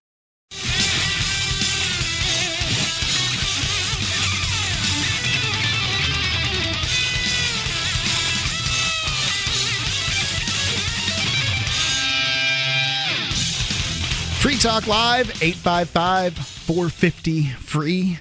That's 855 450 3733. It's the SACL toll free call in line. Give us a call. Talk about whatever you want to talk about. We've been going over and over this uh, this voting issue here. m.freetalklive.com is your mobile site. Check it out if, with your smartphone, Android, iPhone. Uh, you can check out the, the live stream. You can check out the podcast. Check out m.freetalklive.com. And also go to learnliberty.org slash FTL and check out Anthony Davies' empirical, um, his, his empirical analysis of markets, whether they're exploitation or empowerment. I think this is an awesome video. It's about eight and a half minutes long, but the, the charts that he uses and the way he explains, uh, you know, that markets empower people and that they allow diversity and they allow the poor to rise up and they allow uh, people of different, uh, you know, disadvantages to, to, to have freedom in their lives. He finds that trade positively correlates with wealth creation, jobs, and reduction in child labor. Go check it out at learnliberty.org slash FTL. I think this is a great video, and I've watched it actually a couple of times. While you're there, the Learn Liberty Academy link is on the right hand side of the page. It is an online course for free for people who want uh, continuing education, economics, philosophy, liberty, and rights. There's so much available to you at learnliberty.org slash FTL. Let's go to Clyde in Texas. Clyde? Hey guys, how you doing tonight? Doing All's well. Doing well, thanks. Uh, I listen to a lot of GCN. This is the first time I ever heard your show, though. Really? We've been here. We've been here for you. We've been here for years, Clyde. Well, all right. So, uh, first of all, you guys have been talking a lot about voting tonight, and I know this might sound like one of the craziest calls that you have ever received on this show. But I swear, everything I'm going to say is the truth. All right. Um, I live in Texas now. I'm from Texas, but I used to work up in uh, Virginia, and um, I live live up in Virginia, and I used to work at the uh, the Capitol building in uh, what they call custodial services. Okay. So it's interesting what some of those people who work in that building will say when they think nobody is listening or they think only a lowly janitor is listening. And you guys have been talking a lot about voting tonight. I got to tell you, your vote does not matter. These people had nothing but contempt for the uh, you know the average American. Give us some examples. I, be- I believe that. Yeah, what leads you to say all that? this? Doesn't sound like a crazy call to me, Clyde. a lot of truth. No, no, no. It, it, it gets crazier. But listen, you know, any of you guys ever worked in a like customer service kind of job? Sure, sure, definitely. Done sales all my life. Right. So you know the feeling when like a customer walks in or you have to deal with a customer. Well, and I mean, it's like, oh no, customer. well, usually, Well, hopefully usually I was, good. yeah, usually I was thinking, well, I'm going to make some money. Right. Well, Yeah. it depends on whether you're commissioned when dealing with a customer. Yes. But uh, yes, I understand. Like like no commission, like you work at a gas station or Yeah. something, you know, like and and you just see the customers as inconvenience. Yes. That Uh, that certainly happens job. with, with some people that are hourly employees, especially ones that have Game Boys. All right, so that's that's just about uh, that describes pretty much everybody who works in that building. I'll bet. Yeah, I, I agree. That's how they that's how they feel about the American people. So I, I got to tell you that that you, it, there's no point in voting. But I, I've seen some crazy things when while I was working there. I worked there for about two years. Well, where, let me stop you for a second. Where would you where would you advocate that people uh, allocate their time then if they do care about liberty instead of voting? Well, the, well, I, I, I, I, I think it's different for everybody, isn't it? Yeah, that's a Sure. good answer. Yeah, I mean, we're just looking for what you think is a good idea. Well, it's it's it's definitely not anything that's going on in this political process. These people are snakes, and I, let me tell you about one of the one of the weirdest things I saw.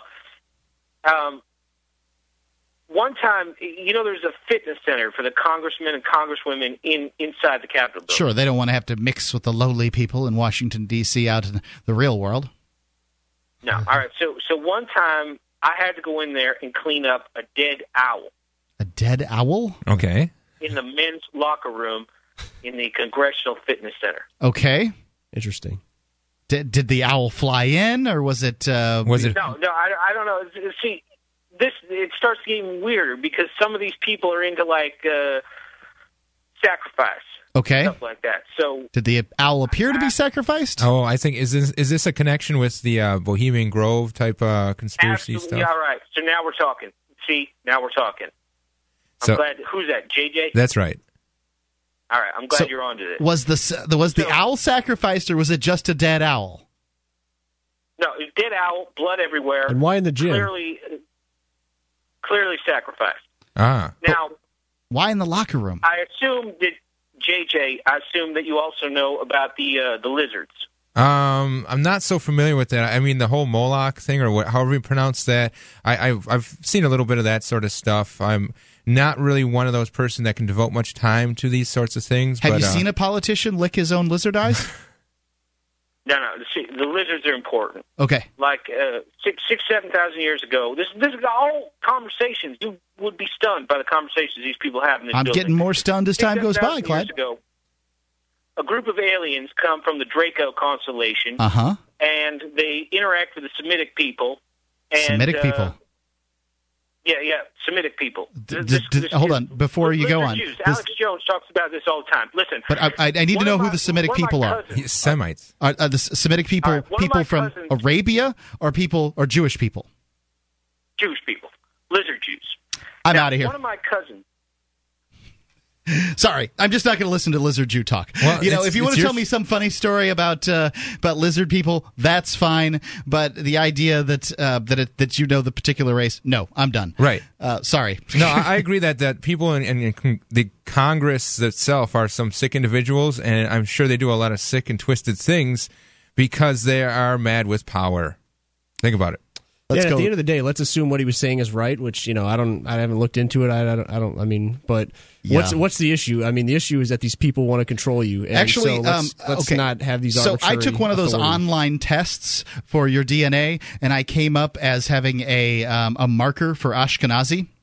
So at that point, I would be part lizard Jew. I'm out of here, man. Wow. I'm Right, done. We're done. and I personally, giving you my highest uh, truth here, never had any kind of lizard traits that I know of. So, yeah, What about I'm that- sorry. what Well, about I, I- you know what? I, I just want to say that I've, I think I've reached the pinnacle of Free Talk Live uh, co-hosting, having talked about lizard Jews on yeah. the air. Yeah, yeah, that's. that- I can retire my jersey now. Let's go to Frank in New York.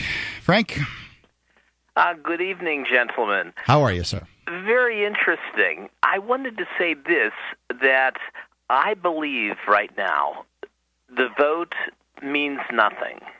When we have a corporation like Diebold that controls the software and controls the programming of the voting machines from state to state, uh, there really is no check and balance. And also, In New Hampshire, we have paper ballots. Well, that's good then. You're the exception. But uh, if you look at Ohio, Pennsylvania, so many of the states, they have those Diebold machines. Sure. And uh, Hey, they've been proved to be hackable. I remember Carnegie yes. Mellon University did a, a study on that, how easy they are to. Oh, I'm sorry. Is, is should I hold it to the break or? Sure, Frank. Free Talk Live. Give us a call at 855 450 free.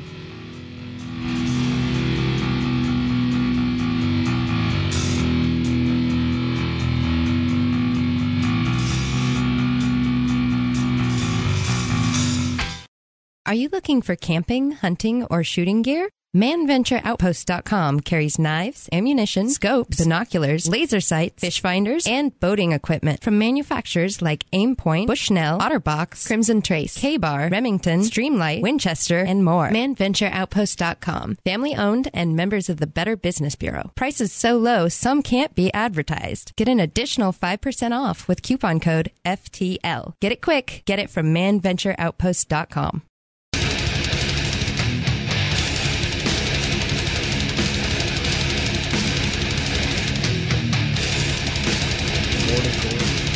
Free Talk Live, 8, 855 450 free. That's 855 450 3733. It's the SACL toll free call in line for you. Talk, uh, go to shop.freetalklive.com to help benefit uh, liberty organizations. You go through Amazon.com. You're going to buy stuff there anyway, and Free Talk Live will get a portion of your purchase, and it'll help the show. Um, so go to shop.freetalklive.com. It doesn't uh, it doesn't increase your price at all. It's just the same same Amazon, same prices, but we get a little we get a little spiff. It's uh, shop.freetalklive.com. Ruger's new SR40C is a the compact version of the recoil reducing striker fired SR40 pistol, one of the slimmest and most ergonomically designed full sized 40 caliber pistols on the market today. The SR40C is based on the same high performance glass filled nylon frame as those used in so many great pistols, offering the same features, including a slim frame. Uh, trigger, short trigger reach, reversible backstrap, ambidextrous controls. You can see it at Ruger.com and purchase it at your local gun dealer. Ruger, SR40C.com. The SR40C. Let's go back to Frank in New York. Frank?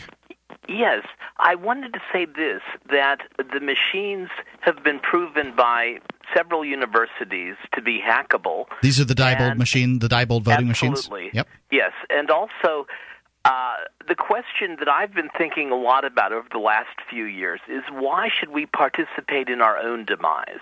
Why should we vote for a candidate who represents special corporate interests as opposed to our interests and then be disappointed every time such as you know let's say the Barack Obama campaign where he was going to promise transparency and bring the troops back from Afghanistan and Iraq within six months of his inauguration. He did the opposite. Everything he promised, he did a 180 degree turn on. So, in a sense, why put yourself in that position? I mean, it's interesting. In, in the election of 2008, I voted for Cynthia McKinney, who was a wonderful congresswoman from Georgia who uh, voted against the Patriot Act, the Homeland Security Act, voted against sending troops to Afghanistan and Iraq, did everything uh, right. A moral stateswoman uh, who ran as president, uh, as the candidate for the presidency of the Green Party uh, in the election. And it's interesting to note that 95% of the American electorate had no idea who she was. Yeah, they and still when don't. when the NAACP did their poll two years ago, they found out among African Americans that 89% had no idea who Cynthia McKinney was or that she was the first black American uh, running, uh, you know, as a candidate for the presidency in 2008. So there's a massive What do you mean by first? I mean, Jesse Jackson's run. What? First no, black woman? Woman, woman Okay, correct. So what I wanted to say is this: that's very interesting. Uh, you know, Ron Paul makes some very good points, but you know, with the exception of auditing the Fed, you know, where is the legislation uh, that he authored after his many years in Congress? Very little, if any. And I think we have to be aware that. Uh, let's say, you know, if, if he is elected to be president, uh, in a sense, he's going to have to make a deal with those in power that select our candidates. And when he has an administration, he's going to put the same people in from the same institutions and special interest groups that all the presidents have done since Franklin Delano Roosevelt. And uh, in a sense, I think I, I consider Ron Paul to be a pretty principled dude, and I think that if if somebody can, and I'm not saying that in Washington D.C. one doesn't have to make deals, but the fact is Ron Paul could have made deals all along. He's been a 12 time uh, member of the House. I mean, they, they, he's been offered every opportunity in the world to make deals. He can't be forced to. He's a Boy Scout. Um, I, I mean, you know, there's they don't have any dirt on the guy, so I, I think that No, uh, of the the people out there that? Won't uh, d- won't be bent to their will, Ron Paul's the guy.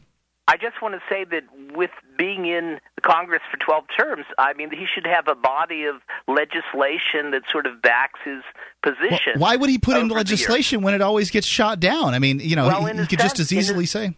Well, in a sense, you know, one has to author the legislation, has to be brought before the committees and things. But the point is, there is virtually nothing, with the exception of auditing the Fed. And I think he's right demanding an audit of the Fed. And uh, but the point is this, uh, you know. The presidential candidates are selected by the elite. The voters just have a choice between two of them. I agree And with that much. Uh, See, I, I, that's how I view the system. I'm very pragmatic. And I think if we go back to Jürgen Habermas's text, Legitimation Crisis, where he talks about the crisis within institutions in Europe, especially after uh, the post war period in Germany, uh, many of those points that he raised that about post Enlightenment rationality when institutions fail are directly applicable right now to the United States, Europe, and uh, many other countries. Uh, so, in a sense, I think we have to re theorize. You know, the purpose and function of the vote, what does it mean? And then the moral question are we going to participate in our own demise by voting for someone that's going to really cut our throats and go against our own best interests? Frank, thank And you I for the call. When you get to that point, uh, Appreciate it. Uh, JJ, will you look up that Jurgen Habermascher's thing? I want that on audiobook so I can. Uh, j- I'm going to play that on the way way way home. Yeah, and, and just to uh, tie into Frank's uh, comment when he first called in about the voting machines, I do want to mention there's a uh, documentary my friend uh, Drew Phillips, who had a hand in uh, Cop Block's podcast, uh, helped uh, create called Fatally Flawed. So if anybody's interested in learning more about that, Fatally Flawed. Robert in New Jersey. Robert How you doing? I was on a little earlier talking about Ron Paul. Um, on this show this evening. Yes.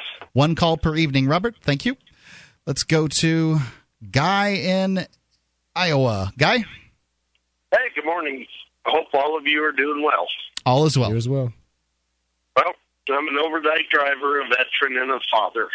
Gotcha. And I'd like to say you guys offer a very wide range and variety of opinions, and I find it refreshing and educational. You won't hear this on the radio anyplace else, will you? Appreciate it.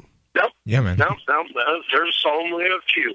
I have, I'm going to make two points.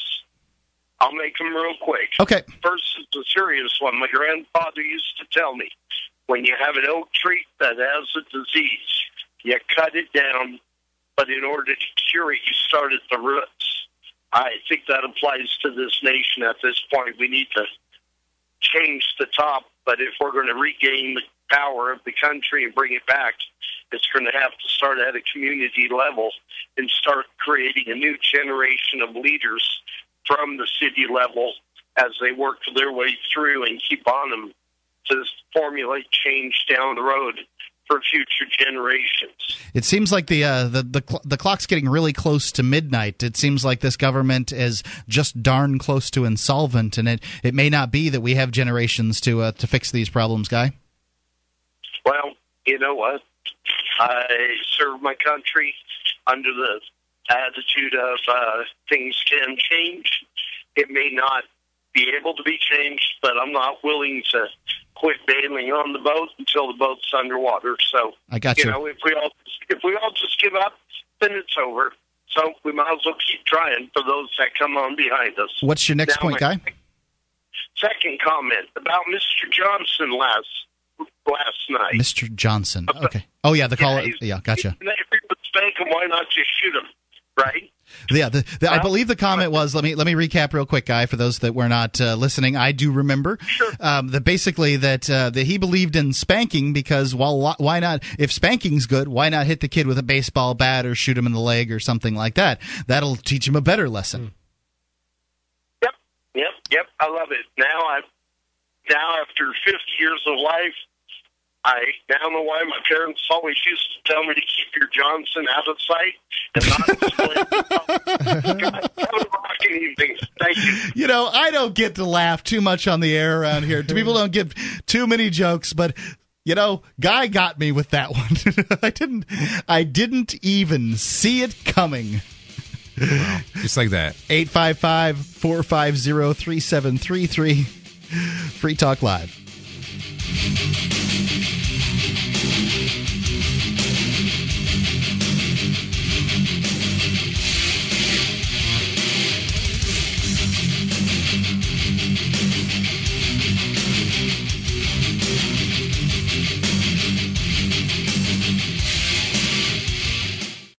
You know that cigarettes will kill you. You've been thinking about giving the e cigarette a try? There is a healthier option. 22,000 times healthier. Well, listen to this offer from Vaporsmiths.com.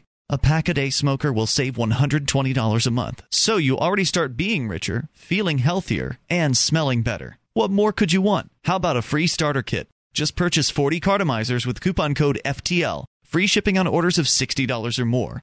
855 2 get vapor or go to vaporsmiths.com.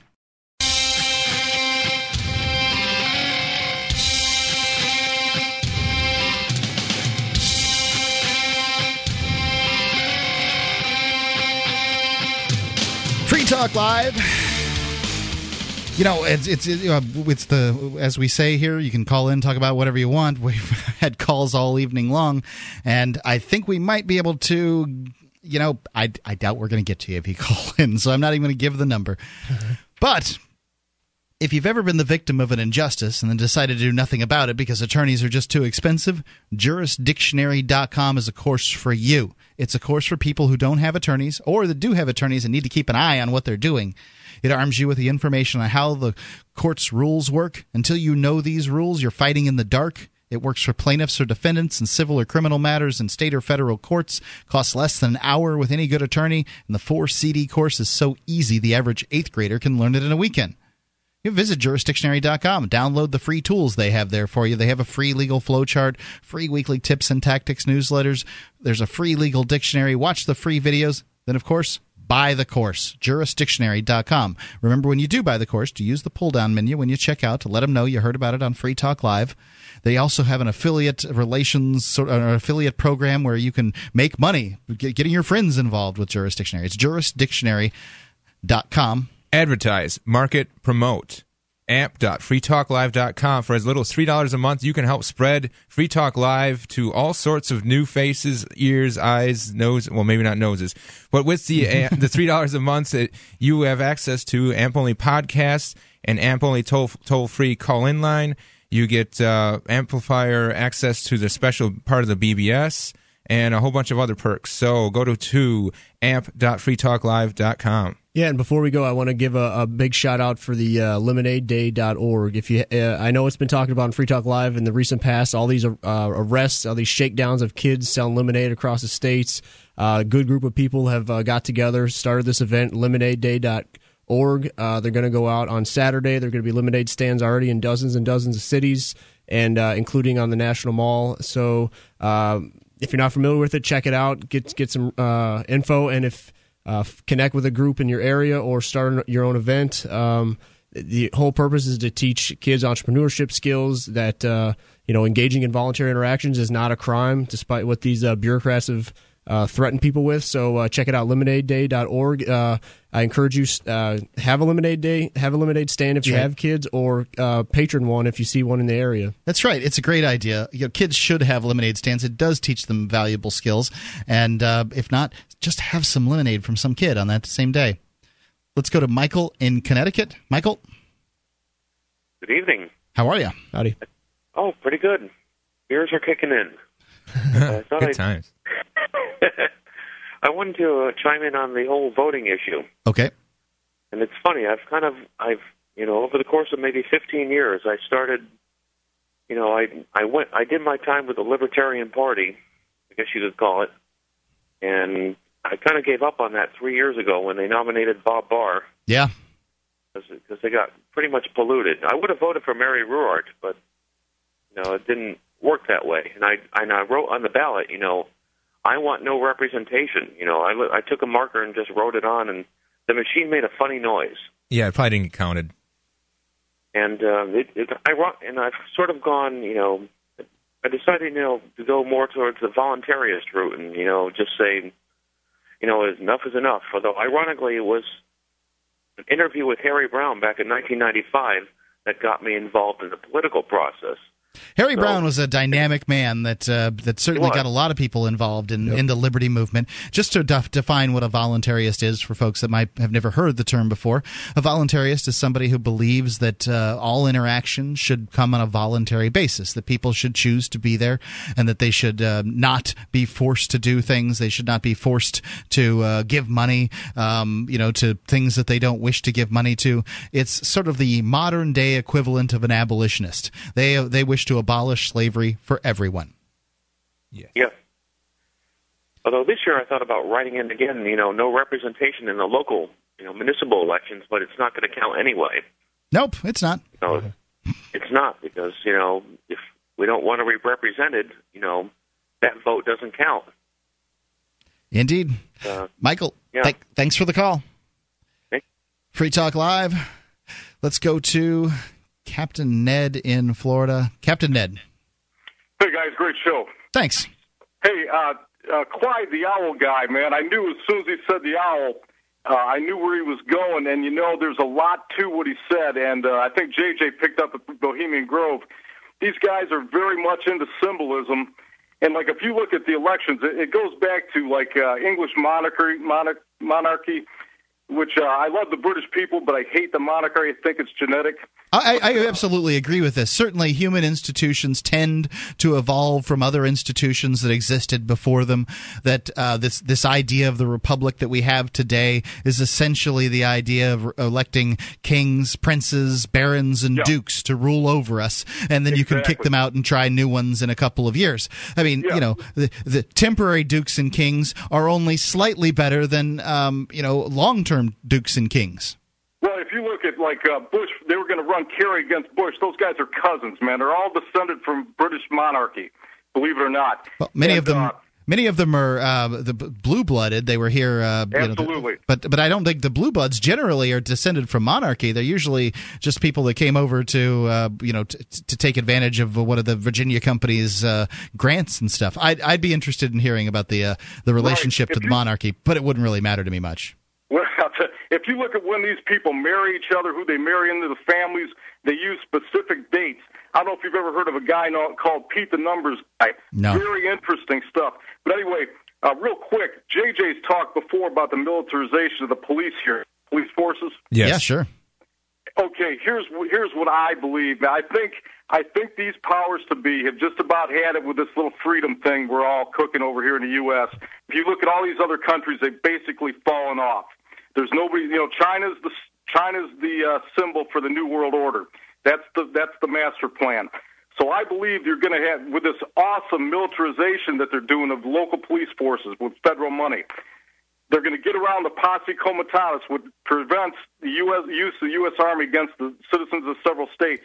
But uh, Instead, they're Ger- gonna the, the the Bush police administration got rid of posse comitatus. Yeah, they've so been violating that. Posse already. comitatus is gone. You know, yeah, to a degree, but they're going to use these police, and a lot of them. There, there's a group of police who are actively fighting this. I forget the name of. it. I saw Oath the gun keepers. show.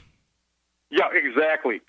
But those guys know what's coming. I mean, I don't think it's long. You're going to see martial law. They're going to drop it in here, and it's going to be a fight between what I call boat ramp nation of the United States. The only guys who are going to fight, and I think it's coming, guys. And JJ, you were exa- you're exactly on with that uh, militarization, man. That's exactly what they're doing. That was the point of the drug war. You know, I, I don't know if Oh, yeah, there's the war on terror is the war on the Constitution. That's all it is. War on grandmothers, war on uh, war on drugs, war on grandmothers. War on terror is the war on the Constitution.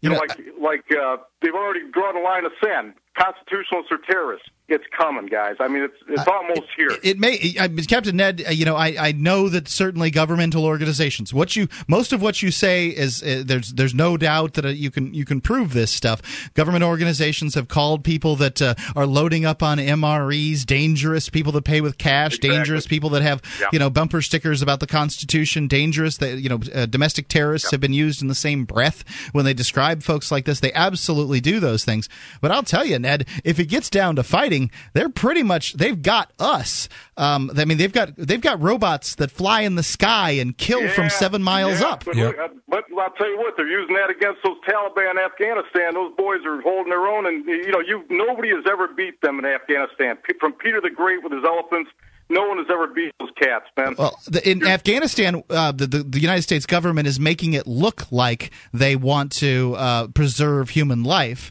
and I, I think to some extent they don't want the problems of killing civilians there, um, so they try to kill as few as possible.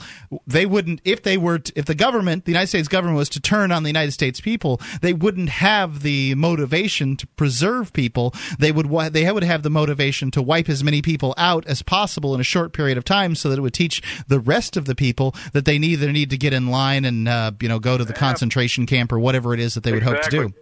Very possible, but uh, that's they're they're afraid of the American people. Make no make no mistake about it, because we're the citizens of several states. The founding fathers set it up this way. The Second Amendment, we're armed. I don't think so. Heavy armament here. I think we're absolutely armed, but I, I. I don't see that the- I don't see the government as turning against us in this sort of overt way. Um, I mean, for one, everybody who's in the government has family that's not in the government, right. and uh, it seems to me that they wouldn't be turning on uh, their own families; that they just well, won't pull the trigger They on don't them. really care about any of those guys either. Trust me. You know, just foot soldiers. You know. Uh, but I think you're gonna need have foot soldiers to fight flag- wars. Generals can't Yeah. fight wars. Exactly. You're going to have a big false flag event here, like the Twin Towers, and there, there's going to come. Anyway, thanks, guys. Thanks, Captain Ned. Free Talk Live.